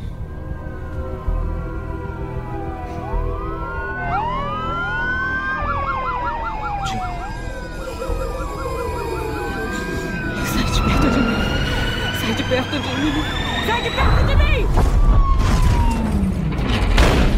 Melhor roupa de vilão, porque o vilão tem que ter um traje, tem que ter um visual, né, de vilão, certo? A gente tem aí o Darth Vader, por exemplo, é um grande ícone dos vilões, mas a gente não vai trazer ele pra essa, essa categoria aqui, vamos jogar ele pra outra. Cara, sei lá, tem a Arlequina, também tem um visual bem característico, tem vários, né? Eu vou falar, vou trazer aqui a Malévola. A Malévola, eu não, eu não sou Ah, você fã... tá de brincadeira comigo. Eu não sou Ah, tá fã brincadeira. aqui da tão fã da história da Malévola nem Não é nada possível, assim. não é possível um negócio desse. Mas aí, cara, Os caras que estão votando aí, os caras que estão dando voto aí. meu irmão, a Malévola, mereceu, pensa comigo, é uma mulher que ela já chega com aquela sombra sinistra que tem os dois cornos dela, É. os dois chifres. É, verdade. Você já que o trailer, o trailer pro primeiro filme era só a sombra, né? E a sombra, na É. verdade, é uma referência à animação, né? A roupa, é. Da é. animação das antigas, que quando ela chega, ela chega com os chifres, mas na verdade é um cabelo ali, né, e tal. Mas, mas a ideia é essa, que ela, ela é do mal. E não só, ela... Ela chegou pra, Cara, pra bagaçar, porque ela tem os chifrão e ela tem a roupa gótica sinistra, mas também ela virou, mano, um ápice assim na- nas fantasias, tá ligado? Todo mundo queria se fantasiar de malévola, colocava ela como um ícone ali, tipo, né? Tipo, das vilãs e tal. Eu acho isso foda porque a gente não vê também tantas é, vilãs assim, né? Fortes e tal. E a malévola, eu acho que ela tem, ela tem personalidade também, tá ligado? Ela veste aquela roupa e ela fala: Eu vou, eu vou encarar essa parada aqui que eu botei, que eu vesti, tá ligado? Ah, mas ela não é muito vilã também. Não no, no ela- filme agora, novo. agora ela não é mais vilã. É. Antes ela era pra Não, caralho. ela sempre foi vilã, tá ligado? É que nesse filme novo eles deram uma, eles deram uma reformulada por causa desse bagulho É, de tirar o príncipe. E Tá aí as- tá é, criar mais um vínculo entre mãe e filha, entre aspas, assim, né? Vamos dizer. Cara que pra mim vai ganhar essa discussão, sem dúvida nenhuma. Porque também é essa parada da roupa ter muito da personalidade do personagem. Não só a personalidade, mas o nojo que você vê quando você vê o Immortan Joe, cara. O vilão Puta, de é- Mad Max é- Estrada da Fúria. Esse é foda mesmo. Um dos meus filmes favoritos da história. E na hora que ele apresenta esse vilão, além do som das máquinas e, e dos Immortan Boys, né? Querendo, gritando lá e tal, o que você vê, você nem vê ele. A câmera não tem coragem de mostrar esse cara. Então ela começa de longe e ela vai mostrando a roupa. Eles colocam uma placa de plástico no peito dele e cola aquela merda e faz um vácuo, porque você percebe que ele, ele é um velho podre, totalmente desfeito, provavelmente. O cara tá apodrecido mesmo. Ele tá morto, ele tá provavelmente por radiação e tal. Você percebe que ele tem pústulas no corpo, cara, e aquela placa de, de vidro, ela, ela não ajuda em nada, ela continua mostrando aquela merda toda. E encosta naquilo, aquela pústula, ela gruda no vidro, e você vai subindo a câmera e vê ele colocando a máscara que ele usa pra respirar. E ele não usa pra respirar uma máscara de Darth Vader, que, ah, meu Deus, que tecnologia. Não, a porra de uma sanfona de vento que ele tem nas costas, que fica abrindo e fechando, e aquela merda vai pra máscara, que é uma boca cheia de dentes, pronta pra acabar com os- todo mundo que Isso aí é só ele. fachada. Oxi, what? O cara é muito mal, cara. O cara é terrível. Esse cara é um idoso que tá usando os equipamentos que ele tem disponível ali pra respirar. É um idoso que tá precisando de ajuda. E ele é um toma conceito muito parecido com Darth Vader aí. É muito, é muito É. parecido. Só que, só que é feio, é nojento, né, cara? O Darth Mas Vader ele é toma bonito. leite vegano? Toma leite vegano? Ele toma leite vegano, é um bagulho terrível. O outro, o cara é bravo, o cara é bravo. E o jeito, é e foda. além da roupa toda, tem todo o jeito que ele anda, o cabelo branco terrível descendo pelo rosto dele. E quando ele fala, ele fala com uma voz totalmente de um cara morto. Ah, eu vim trazer a vida. É muito bom, é, é muito maravilhoso. E eu acho que Morton Joe, visualmente, é o cara que mais assusta entre qualquer tipo de vilão. Você olha e fala, uau, não quero chegar perto disso. A gente tem que falar agora da, da, da realidade, do que de fato o que o cinema mais sabe tratar roupas de vilão é com os vilões do Batman. Essa que é a parada. É. Eu fiquei muito Médio, indeciso, médio. porque. É. Porque eu fiquei muito indeciso, cara. Você tem, por exemplo, a Mulher Gata, a Mulher Gato do filme antigo Sim, sim, do sim. Batman. É legal. Porra, aquilo era incrível, aquela roupa era muito foda. Não, Ele mas aí eu acho que também pro Bane, né, mano? O Bane é O Bane. O Bane é interessante Bane é porque ele bração, uma... os bração do porra do Tom Hardy, ele não consegue cruzar os braços, velho. É muito É bom, porra. Ali é bom, ali é bom. A própria Arlequina também tem uma roupa, tipo, que foi inovada. Aí no caso da Arlequina e do próprio Bane, tipo, trazer pros dias de hoje, Sim, né? Que os personagens mudaram e ficaram muito bons. Mas eu vou ter que ir no cara, que é o mais impactante, Ai, ai. que eu não consigo tirar da minha cabeça, que é o Senhor Frio. Ah, você tá de brincadeira, Brunão. Porra, pegou o Arnold Aí Schwarzenegger. o Brunão tá de brincadeira, velho. Meu Deus do Ele tá terrível.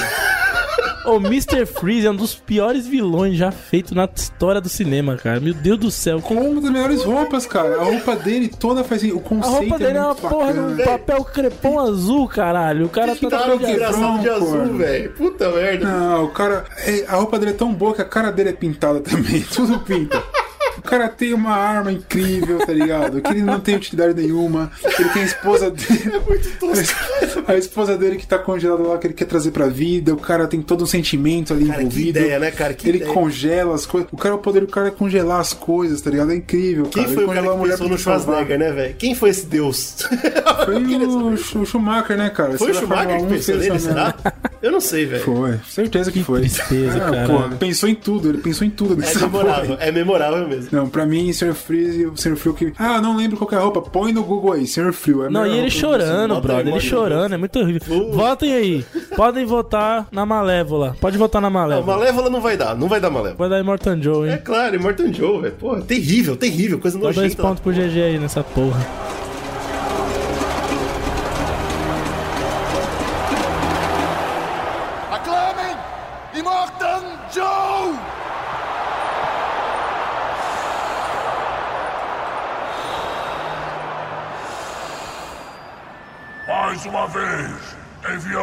Máquina de guerra para trazer combustível da Vila Gasolina e munição da Fazenda da Bala. Mais uma vez, eu saúdo minha Imperatriz Furiosa.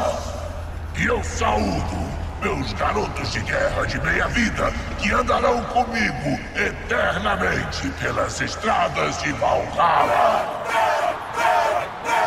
Eu sou seu redentor. É pela minha mão que vocês se erguerão das cinzas deste mundo. O maior vilão da televisão, da telinha. E isso vai contar séries antes Netflix e depois da Netflix, que mudou um pouco né, o formato, mas o Tá ponto bom. é: série é série, série é série. E a gente vai falar do maior vilão das séries, cara. E é claro que nessas horas a gente lembra das séries da Netflix, né? Pô, eles vieram com Lucifer, que não é bem um vilão, mas assim, é muito impactante, é um grande personagem. A gente tem o Hannibal, por exemplo, que é um grande vilão também. A série não é da Netflix, eu acho, né? Mas é um grande vilão. Mas tem a Netflix e, tipo, eu acho que eu sou a única pessoa que assistiu o Hannibal, mas é uma série do caralho. Tipo, não É. tem continuidade É pra muito bom. caralho. E falando em Foi finalizado Netflix- meio rápido, muito bom. Falando em Netflix, tem um nome impressionante aqui que a gente não pode esquecer de novo, o mesmo ator de John- de John Doe, que é o Frank Underwood, cara, da série House of Cards, que é muito, muito fenomenal também. Então, assim, a gente Esse sabe que as eu fiquei, eu séries, fiquei coçado, fiquei coçado escolher ele. as séries conseguem criar grandes vilões, isso não, não precisa ter. Tem um muito bom também que a gente não colocou, mas talvez devesse a discutir, que é o Rick, do Rick and Morty. Sim, O Rick do Rick and Morty, Rick, ele é... Ele é um vilão, Ele é um vilão. interessante, cara, porque o cara, ele, porra, ele, o que ele faz ali, Ele faz acontece. bagunçado, Ele, ele, pra não- caralho, não tá nem pô. pra ninguém. é, ele faz uma bagunça legal ali. Escroto. Então, e aí quem eu vou trazer vai ser um cara que eu já defendi nesse podcast, o Wilson Fisk, cara, da série da Netflix Demolidor. Ah, Eu rei do creme. Vincent. é o rei, obviamente, rei do creme, cara. Eu acho que o Vincent Donofrio, ele fez uma coisa que é raro você ver um ator fazendo, cara. Ele deu, deu vida pro personagem de uma forma surreal. O rei do crime, ele é assustador, ele é super carismático, é um cara que você super consegue entender o lado dele e ele é mal.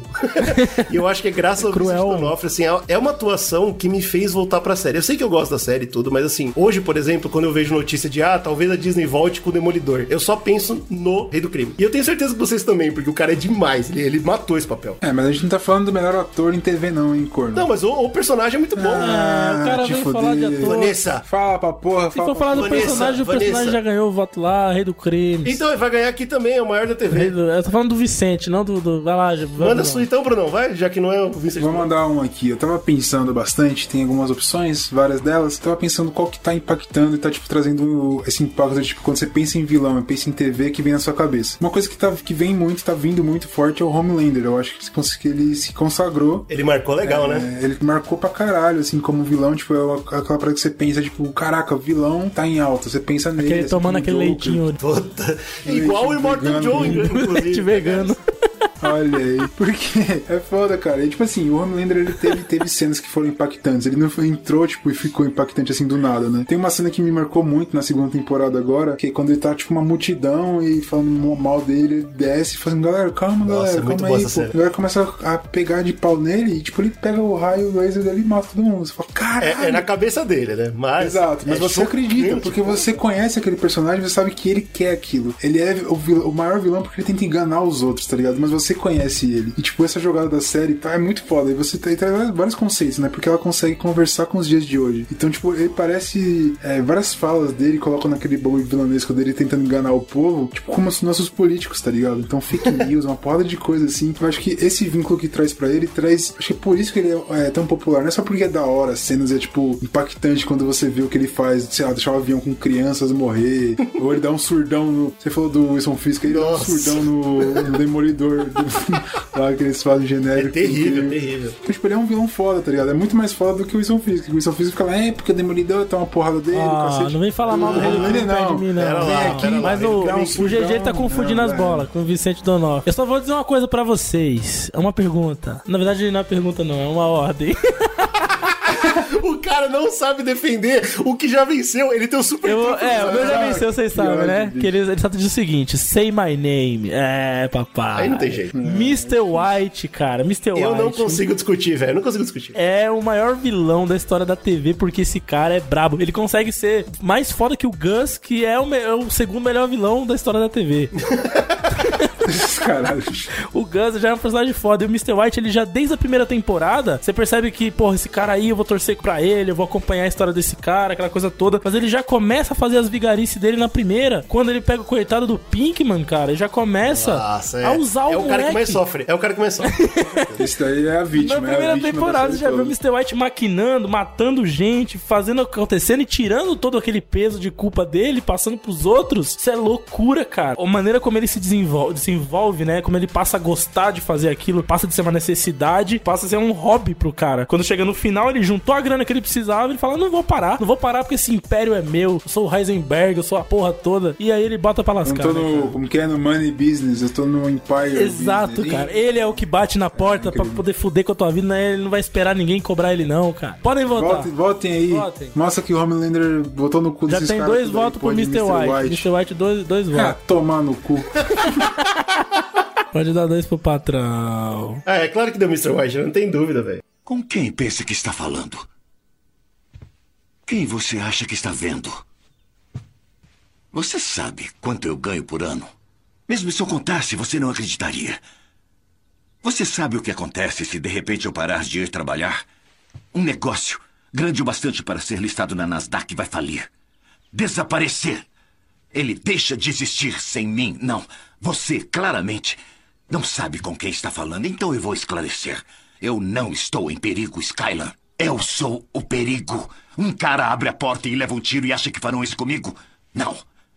Eu sou o cara que bate. De qualquer forma, vamos lá, cara. Vamos trazer a maior redenção de um vilão. Quando o vilão, ele chega no final e ele fala, quer saber? Tudo que eu fiz foi por isso. E você fala, "Ah, você é um cara do bem. Ou ele passa a ser do bem, né? Sei lá, porra, agora eu mudei de ideia, eu tava errado para um caceta. E é claro, a gente tem a maior prova disso que foi Darth Vader, né? provavelmente um dos maiores da cultura pop. Quando ele, quando ele mata o próprio chefe pra salvar o filho, é uma, é uma coisa que você fala, uau, eu entendi. Ah, O seu problema sempre foi família e agora a família venceu, você tá redimido. Tudo bem, todos os crimes que você cometeu, eu te perdoo. e coisas do gênero. Obviamente, um dos maiores também é o do Snape, né, cara? O Snape, quando ele. Quando acaba o último filme do É que Harry do Potter, o Snape, último o Snape é foda, porque do Snape não é que ele era vilão. Ele nunca foi vilão, né, cara? Ele nunca é- foi, né? Então, tipo, É, isso é que a gente achava que era, né? E aí depois a gente percebe que na verdade não era. Acho que um que, um que é legal, que é bastante impactante, é o Vegeta. Vegeta é, Vegeta foda, é embaçado. Porque ele era vilão. Pô, sou o príncipe do Saiyajin, né? Cagar, fazer a. Ele chegou na Terra pra cortar o rabo do Goku, mano. Pois é, era ruim, velho. Olha, olha a missão do cara, é o plano do, mal, do maldito. E eu acho que eu acho que o outro ponto muito importante junto com ele é o Zuko de Avatar. O que eu vou defender é o Jaime Lannister. de Jaiminho. Olha. Game of Thrones, cara. Pô, o cara, ele é um vilão no começo. Bom, ele não é um vilão, como eu comentei, Game of Thrones tem muitos Ele é um vilão, pô. Ele, ele solta o, o moleque lá. Ele pô, solta o moleque, ele ataca o o Stark.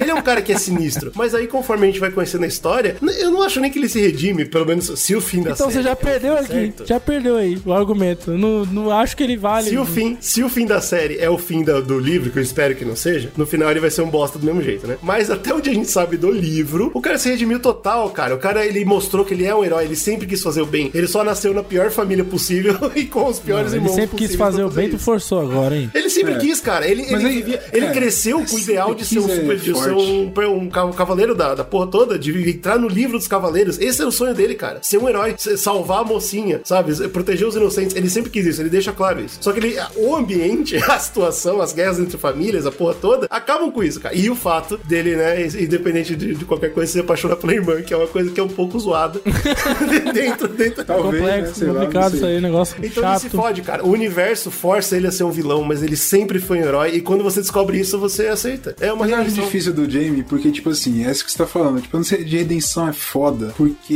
ele não era um vilão. Você para pensar, tipo, ele sempre foi esse personagem cinza que você É tá na é opinião do difícil, público, né? né? Mas eu acho que, tipo, a redenção que vem de fato, ele conhece a Brienne lá É, e tal, exato. ele tem todo aquele arco dele, ele fala, porra, eu tô, tô vacilando legal aqui, tô fazendo merda mesmo, vou dar uma parada. Ele dá uma parada, ele É quando ele perde a redime, mão, né, cara? Quando ele perde o que ele se tornou. E ele é obrigado a voltar e se reconstruir. Aí ele vira o cara que ele deveria ser. E eu acho que isso, se isso não é redenção, não sei o que é. Então, Jamie Lannister, podem votar que eu sei que essa já ganhou. É o seguinte, hein? Eu vou falar aqui do Terminator, o Schwarzenegger. Ele voltou, o Schwarzenegger voltou. Olha aí o Schwarzenegger, velho. Ah, Olha aí, tá? Exterminador do Futuro, ele vem no primeiro filme como o vilão, mano, imutável. Ele é uma máquina programada pra matar o cara que vai revolucionar a humanidade no futuro, né? Vai impedir as máquinas de tomar conta e é isso. Mas aí eu acho fácil também, máquina você reprograma aí também. Pois eu é, mano, mas aí o, É o que verdade, se acontece? O maluco vai, né? Achei escapa. bobo, achei bobo isso daí. O cara escapa porque, né? Acontece aquela parada de vida, volta no tempo, aquela porra toda. Ele escapa, ele captura, fala, puta, esse, esse protótipo aqui é foda, vou lá e reprogramam ele. E aí ele vira, né? Ele vira um herói, o protetor protetor, máximo. máximo. do cara. Então, não é E a redenção. visão É, não é que a redenção, gente não, tem. encerrou. É a redenção, cara. Porque a não é, visão cara, que a gente tem do Ele não personagem. tem evolução nenhuma. Ele não tem evolução nenhuma, cara. Claro que tem. Não tem redenção. Não, ele é uma máquina, certo? Ele foi reprogramado. Mas a visão. Ele não evoluiu, ele não teve arco. Não interessa, cara. Eu tô falando como espectador. Pô, claro que interessa. Claro que redenção não, eu tô é falando, você vê ele como um vilão imutável. E a partir do filme 2, a primeira cena do filme, que quando ele aparece, ele vem vindo assim, você fala, a mulher, né, a, a Sarah vê, fala, fudeu, chegou o maior vilão da porra. E aí ele vem, protege ela, fala, get down. E aí você, É um- caralho, é um ele virou de lado, irmão. Ele, ele É um plot twist incrível, mas não é uma Cacete, e aí redenção. ele passa a ser o herói e depois ele vira na franquia, a franquia vai indo pro caralho, vai ficando ruim, mas quanto mais ruim vai ficando, mais você vai criando afeição por herói. ele, mais entendendo que ele é um herói, aquela porra toda, tá ligado? Eu vou falar de uma coisa,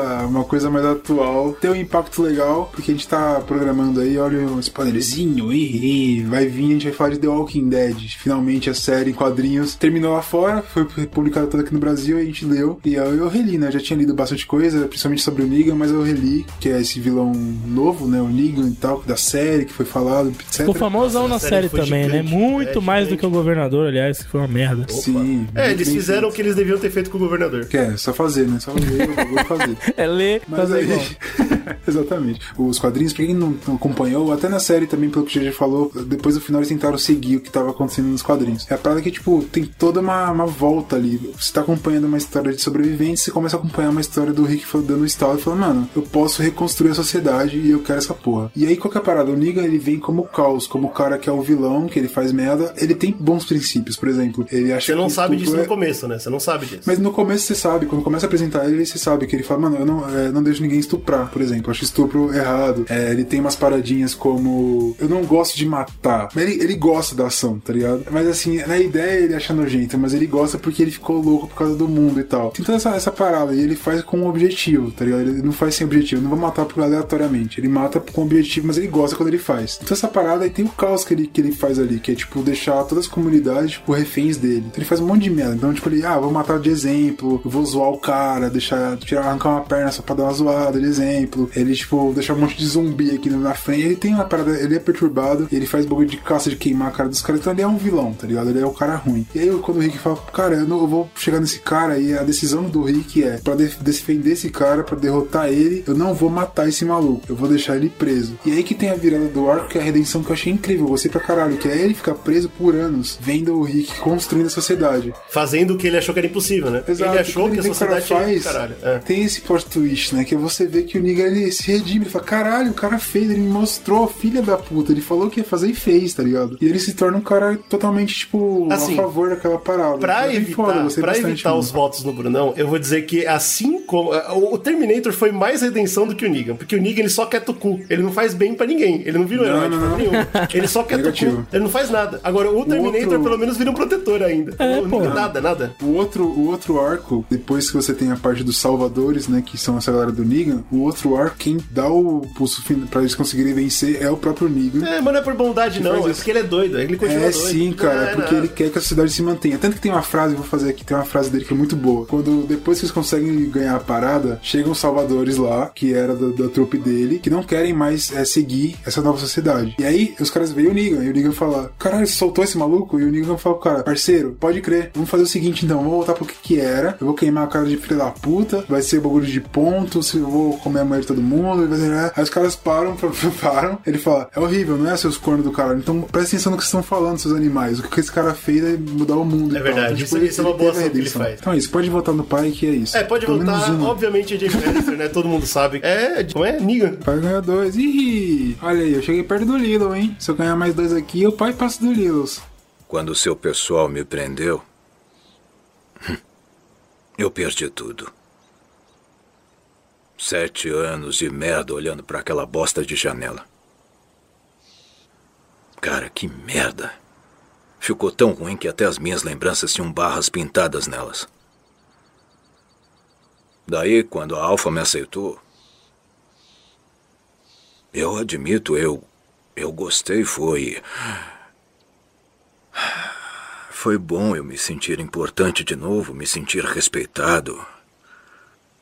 Mas ela levou isso longe demais.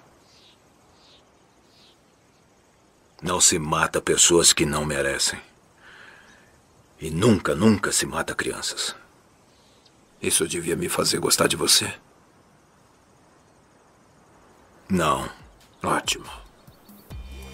Vamos lá então, vamos chegando, estamos chegando aqui na nossa reta final das nossas categorias. Agora, a melhor origem, porque não é todo vilão, assim como o herói, ele tem a sua origem, que conta quais são as suas experiências que vão fazer ele se tornar aquele filho da puta que ele é, que é o vilão. Eu vou começar, porque já, foi, já falamos dele aqui hoje, que é o Magnético, o grande Magnético. O Magnético, Magnético, tem um ótimo... Meu irmão, a origem dele é foda, inclusive recomendado ele, pra caramba. Ele tem a melhor origem, hein? Já digo logo, eu votaria no Magnético. A origem do Magneto é foda porque ele foi um cara que passou pelo processo lá do nazismo da, da- dos judeus, né, cara? É o famoso pão que o diabo amassou. Ele passou Porra, por ele é. tudo de ruim, Puta cara. merda. E ele sofreu o holocausto, perdeu a família, viu tudo que o ser humano pode fazer de ruim com o próximo, tá ligado? E aí, ainda por cima, ele, depois de tudo isso, ele caiu dentro da, da minoria que são os mutantes, né? Pois é, Que ainda velho. tem essa. Sim, que ainda, né, dentro do universo da Marvel ainda tem essa parada aqui que é uma coisa recorrente, o ódio. Além da minoria de ser judeu, ele é da minoria dos mutantes. E é foda, mano, porque quando eu acho você que, vê... Eu acho que ele não, só, ele não só tem uma história muito boa, porque é totalmente entendível, né? Pô, nazistas e tal, a gente entende isso, é do mundo real, mas pra história de X-Men é perfeito. Sim, sim. Sim. Ca- Então, casa, porque ele entende. Quando você vê as ações que ele toma é, no estilo Malcolm X, né? Pra cima deles, rebentando tudo, não sei o quê. Você sabe que não é só uma ideologia dele. É porque ele, ele viu como que é. Ele falou: e se não for assim, Ele nós vamos tomar. E se não vamos tomar, vamos bater antes, porque senão vamos tomar, pai. Melhor defesa o ataque. e, e ele vai, cara. E, e o arco que conta a história dele, cara, a, a maneira como ele encarou a perda da família, dos amigos, da, da sociedade que ele viveu e tal. Depois, quando ele encontra o Xavier, ele fala: caralho, encontrei um cara aqui que é intelectual, que entende essa luta, que a gente pode formar uma, uma frente de, de contribuição aqui pros nossos. E o Xavier fala: não, vamos, vamos, vamos fazer paz.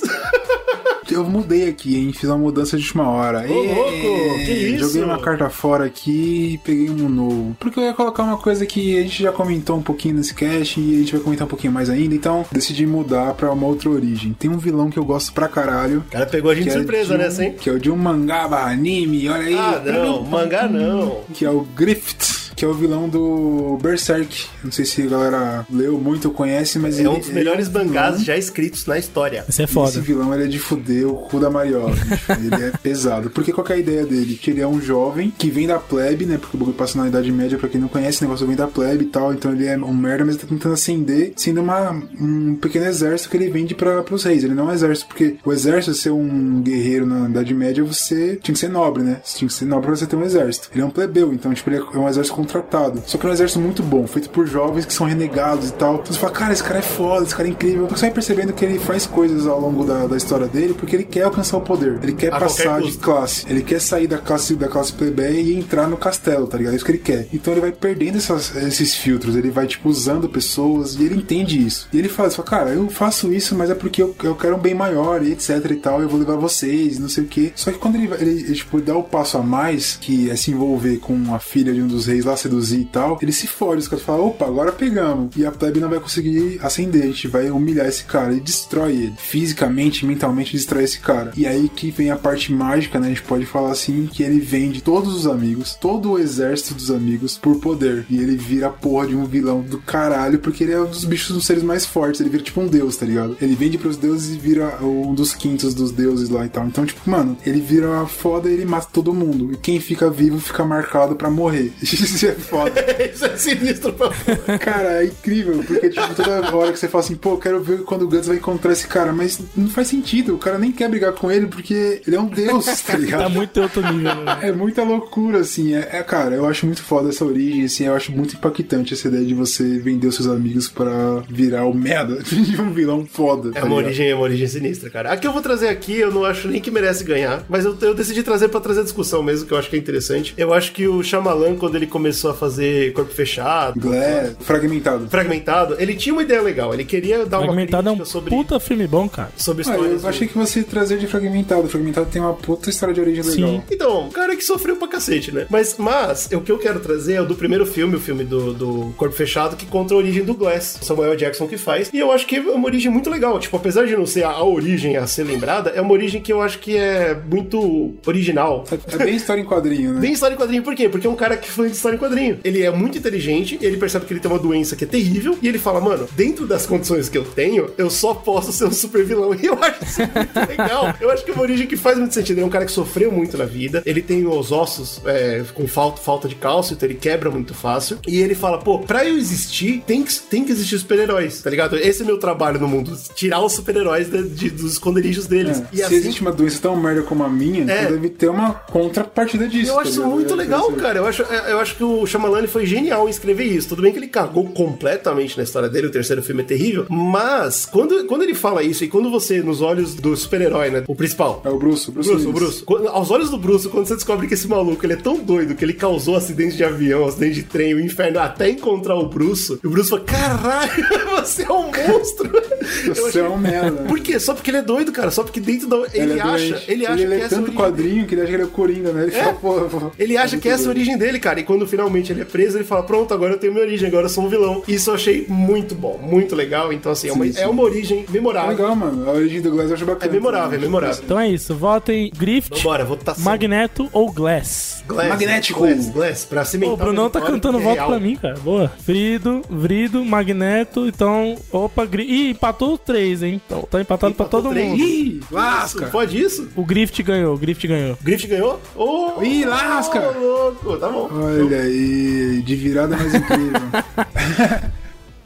I told you this a long time ago, but you'll recall that you belong to me.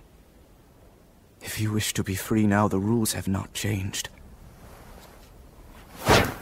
Draw your sword and wrest your freedom from me. Griffith, Would you settle for a smile and some fond farewell wishes? Da noite que a gente deixou aqui, o final é o maior vilão da cultura pop. Aqui abrange mais coisas. Então não é simplesmente é, o vilão porque, ah, não, porque o filme foi muito bom, porque na série é muito bom, porque no quadrinho é muito bom, porque não sei o que. Não, é o vilão na cultura pop como impacto. Eu, lembro que esse foi o, impacto que a gente teve na- no primeiro podcast que a gente teve. A gente queria tentar discutir qual seria o melhor da cultura pop. Tinha muito vilão que tava em alta, etc. Tem vários que são grandes, tipo, o próprio Voldemort, Thanos tá muito forte hoje em dia. Tem um monte de vilões que são muito grandes que a gente pensa. E aí a gente teve que pensar aqui. Eu vou ser o primeiro. Eu consegui escolher o que eu de fato acho que é o maior vilão da cultura pop hoje em dia, que é o Coringa. É, eu acho que não tem muito discussão assim, É tá foda. Tipo, de- hoje em dia. Se você parar pra pensar, eu fui dar uma pesquisada no Coringa. Ele é o cara da cultura pop porque, mano, ele tá nos filmes, ele tá nos quadrinhos, ele tá na série, Nos ele tá em jogos. todo lugar, ele, ele tá nos jogos. Exatamente. Ele é a cultura pop, ele é a cultura pop. Se liga, o Coringa, ele teve o primeiro boom dele, claro, teve os quadrinhos, a criação, etc. Mas o primeiro boom de sucesso dele foi na TV na série de 66, Aham. que tinha o, o Jorge Romero, popularizou o personagem. Começou um bozinho, um boomzinho do Batman e o Coringa junto, porque estavam meio que juntos ali. E depois do, do Jorge Romero, se é pra pensar, teve séries de quadrinhos que foram muito impactantes. Teve o Dark Knight, que tem, olha lá quem, Coringa tá lá também. E tem o Piada Mortal, Coringa também, que foram grandes, tipo, ah, quadrinhos para adultos e tal, que veio ótimo a rebater, entre aspas, também sendo uma, assim, mas rebater, tipo, galera, calma aí, vamos fazer uma piada disso, entre aspas, né? Você teve depois disso, que tava um boom meio grande, teve o time do, do Tim Burton, o filme do Tim Burton, na década de 80, que deu a Batmania, tá ligado? Então, Coringa tá no filme também, e o Batman eles explodiram, e virou um bagulho gigante. Aí você tem animações e games com caras gigantes dublando, como o Mark Hamill, por exemplo. Além do Mark Hamill, eu vi que tem o, aquele outro cara, o Troy Baker, ele também du- dublou Claro, o jogos. Baker du- dubla tudo. Porque o Troy Troy Baker dubla tudo, mas ele é um cara foda, né? Então, tipo, você tem o Heath Ledger fazendo no filme do Nolan, aquele impacto que foi, ganhou o Oscar póstumo, caralho. Ganhou o Oscar também quando, agora, tá ligado? Quando teve o novo filme do Joaquim Fênix, que foi a ideia pra e bater o recorde de bilheteria, pá, um filme de vilão e etc. Se você parar pra pensar. Teve também o um grande, Oscar grande do- interpretação dele aí do Gerard Leto, também um dos melhores Coringas aí. Sim, ó, Veremos. pensar Snyder. Cut tá chegando, Snyder Cut tá chegando. Você teve o Heath Ledger que ganhou o Oscar, você teve o Joaquim Phoenix que ganhou o Oscar e o Jared Leto, ele interpretou o Coringa um ano depois de ganhar o Oscar também. Então, tipo, o impacto desse personagem na cultura pop como um todo, eu acho que é muito grande, tá É ligado? foda. Então, pra mim, ele é o maior da cultura pop. Eu vou defender o meu antes do Slow. E eu vou defender o meu puxando a sardinha pro lado do meio do Slow, inclusive. Inclusive, eu acho que mais pro lado do Slow do que pro meu. Ô, louco. O problema do Joker e por que, que eu acho que as pessoas não devem votar nele é porque ele é um herói na cultura pop. Olha aí, eu estou sendo atacado por todos os lados, isso é um absurdo, cara. Comprou contra mim. A gente tem. A gente, o o Brunão falou dois pontos importantes, isso que eu acho que dominou a cultura pop: Heath Ledger e Joaquim Fênix. E os dois são praticamente o principal do filme dele. E as pessoas torcem por eles. E as pessoas querem que eles E ganhem. não à toa Eles, ganham, vão, entre cara. aspas, ali, né? É, mas eles são os vilões dos dois filmes. Eles não são, Deixa porra. claro. Eles estão na sim. dele. Olha, inclusive, o Joaquim Fênix é o cara que é a vítima do filme inteiro. Ele é um cara que tá tendo um dia muito ruim, ele tá triste pra cacete e tudo tá A, a acontecendo. vilã ali é a sociedade. A vilã sociedade, cara, o Joker, ele ficou tão grande na cultura pop que ele se tornou a gente, ele é um espelho da gente, ele não é um vilão mais. Ele é um cara que a gente quer ser. Ah, negativo. Eu não quero ser aquele loucão do caralho, não, bicho. Tá doido. Ele, eu vou falar de um vilão que também se perdeu completamente. É um vilão que eu não respeito, mas eu sei o valor dele pra cultura pop. Parece que as pessoas não assistiram Star Wars 6. Parece que as pessoas não viram que o Darth Vader é um merda. Que no final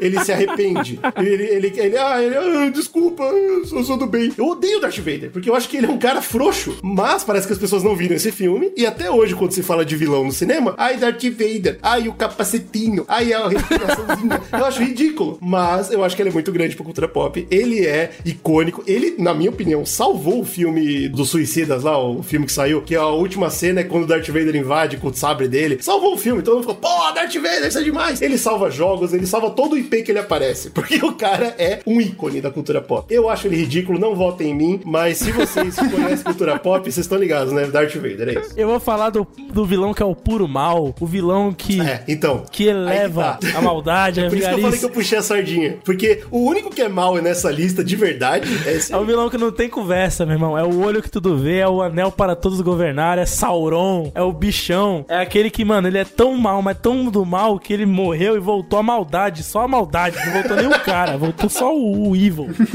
Só o ruim. O cara é ruim, Ele é ruim que não conseguiu morrer, né? O cara é tão ruim que o anel dele tá lá e ele olha pro anel, o anel olha pra ele e fala: Eu quero te encontrar pra nós fazer maldade. É foda porque ele não só. Ele representa no- na parte do autor ali que escreveu. Ele não só representa esse, esse lado do mal mesmo, do mal católico, religioso e tal, mas do mal de todas as coisas, né? Da, daquilo que perpetua nas pessoas, a maldade que as pessoas têm é, dentro delas e tal. Isso vai. Isso é personificado ali no Sauron como a ganância, essa parte do militarismo, industrialismo, tipo, capitalismo sinistro. Não que era capitalismo exatamente, mas o Tolkien criticava bastante esse lado industrial. Ele gostava desse negócio mais do campo, mais da natureza, enfim. Usava droga.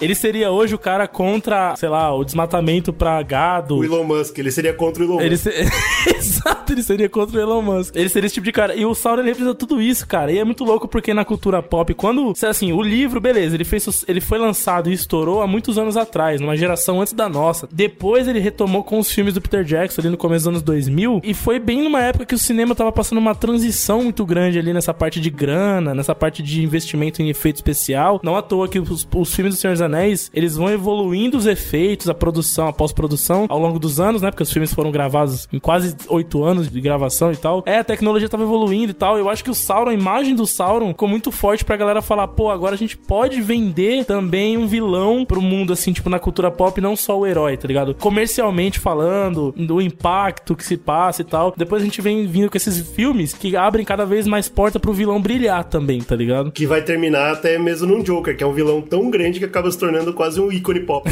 Todo mundo quer ele. Mas o que, o que eu, tipo, o que eu não gosto só do, do Sauron, o vilão, assim, ah, entendi, é o vilão, mas eu acho tão fraco vilão, tipo... Que é só malvado. Só mal, só mal. Que é só malvado, porque, tipo, ele fica... Não tem conteúdo. Eu entendi quando o GG falou, tipo, ele não gosta do Darth Vader se ter a redenção dele, por exemplo, ou o Joker ter, ter um filme mais, tipo, intimista dele, mostrando mais a parte humana dele e tal. Só que eu acho que isso é da hora, tá ligado? É, Porque deixa mais você complexo, é verdade. Você deixa a parada um pouco mais complexa, você consegue entender que, mano, o cara é vilão, tá ligado? Tá fazendo merda, ele sabe a merda que ele fez. Darth Vader, ele não fala assim, ih, fiz sem querer. Ele sabia a merda que ele fez, entendeu?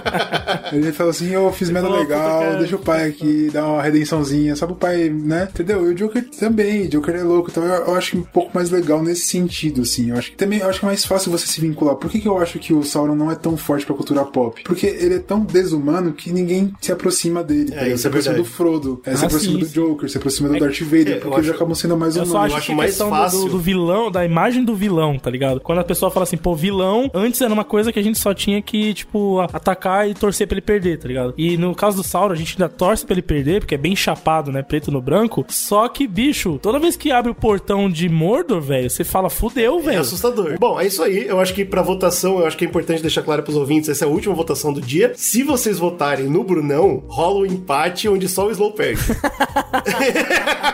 Todo mundo ganha e só eu perco. Caralho, sério? Peraí, como é que tá a pontuação aí, GG? 11 pro Tá 11, GG. É, pior que é verdade. 9 11 pra mim, 9 pro Brunão e 8 pro... Tá, então não tem como ninguém passar o GG mais. Ah, não, tem como só o Bruno empatar, é isso, né? É, então, e se você votarem no Slow, eu ganho. Tá, os vota no vilões, Brunão. Os vilões vencem. Eu me sacrifico. Os vilões...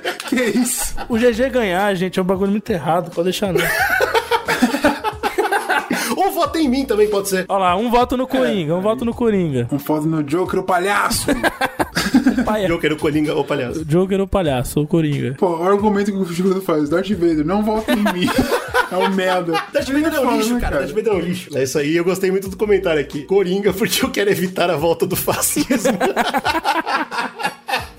É, é, muito bom. ah, muito então bom. é isso, cara. A gente empatou, eu e Brunão, com 11 Caraca. pontos. Vocês estão com medo do pai, Slow- né? Que o pai tá chegando. Ele tá chegando no próximo Oscar aí, vai ser em abril só, né? O Oscar. E, e o Slow com 8 pontos. Eu acho que o Slow só fez 8 porque ele escolheu Malévola.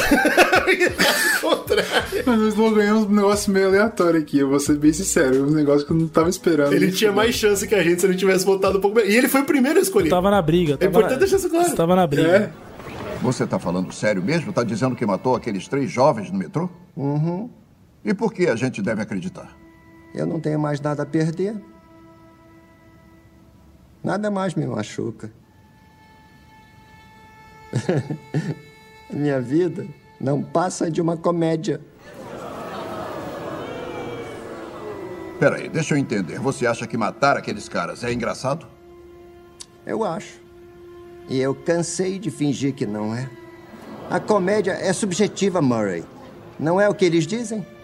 Todos vocês, o sistema que sabe tudo, vocês decidem o que é certo e errado. Da mesma forma que vocês decidem o que tem graça ou o que não tem. Pô, que legal, mano. É acho isso. que foi bacana essa experiência Foi, nossa foi aqui, prazer, né? cara, foi gostoso. Vamos, vamos, eu acho que a gente abre aqui a porta pra fazer muitos podcasts assim. É claro que não é o nosso preferido, vocês sabem que o Zcast gosta mais de trabalhar umas pautas mais de pesquisa, de trazer mais informação, mas de vez em quando é gostoso só sentar e conversar entre Sim, amigos, né, sim. As lives vão continuar e inclusive uns outros conteúdos em live estão chegando aí, então aguardem, né? E é por isso que Não é toa que a gente tá testando, treinando e. Exato, e é por isso que a gente convida vocês a se tornarem apoiadores também. Isso, porque por mais que a gente tenha o podcast editado, mas rola toda vez lá no Discord. Isso que tá rolando aqui. Pra quem, pra quem apoia, pode assistir todas as gravações ao vivo. Isso é o presente que a gente dá, porque quer dizer que você é um cara que gosta muito. Exato, cara. A gente libera esse espaço. Hoje a gente resolveu liberar É aqui uma na punição, na verdade. Você decidiu apoiar É a uma gente, punição. te pune. Te pune ouvindo ao vivo. E o que legal é bagunça. que quando a gente tá gravando no Discord, centrado no cast, sem essa parada da live, a gente também consegue contribuições na pauta de quem é apoiador. Então é muito legal pra gente. Então vão lá no apoia.se barra Zcast. A partir de dois reais você consegue ajudar a gente a melhorar nosso conteúdo, fazer cada vez mais. E aqui embaixo, né, tem os botões aí, ó, que o GG tá só controlando os botões aí, ó. Tem os nossos links pra Omni, onde estão nossos podcasts, nosso, nosso Omni hospedagem não não, mãe. desculpa. Tem o Twitter, o Instagram, o Facebook, tudo tem aí, tá, cara? Vai ter mais coisa em Isso breve, Então, viu? se você que tá ouvindo no. Você que tá ouvindo no podcast gravado, é só procurar por Zcast em todos os lugares que você encontra. É, se eu não me engano, eu acho que no Twitter que é República Zcast, né? Isso. Tá tudo no botãozinho aqui embaixo. É exatamente, arroba República Zcast e o resto é tudo Zcast. Também quem tá aqui na Twitch, segue aí, ó, que ajuda a gente. Então compartilha, tá ligado? Com a galera que você conhece, que sabe, curte o Zcast também. Demorou? Então... Poder fazer isso, pela primeira vez em câmera. Ah, apoie com tudo que você ama e nos amem.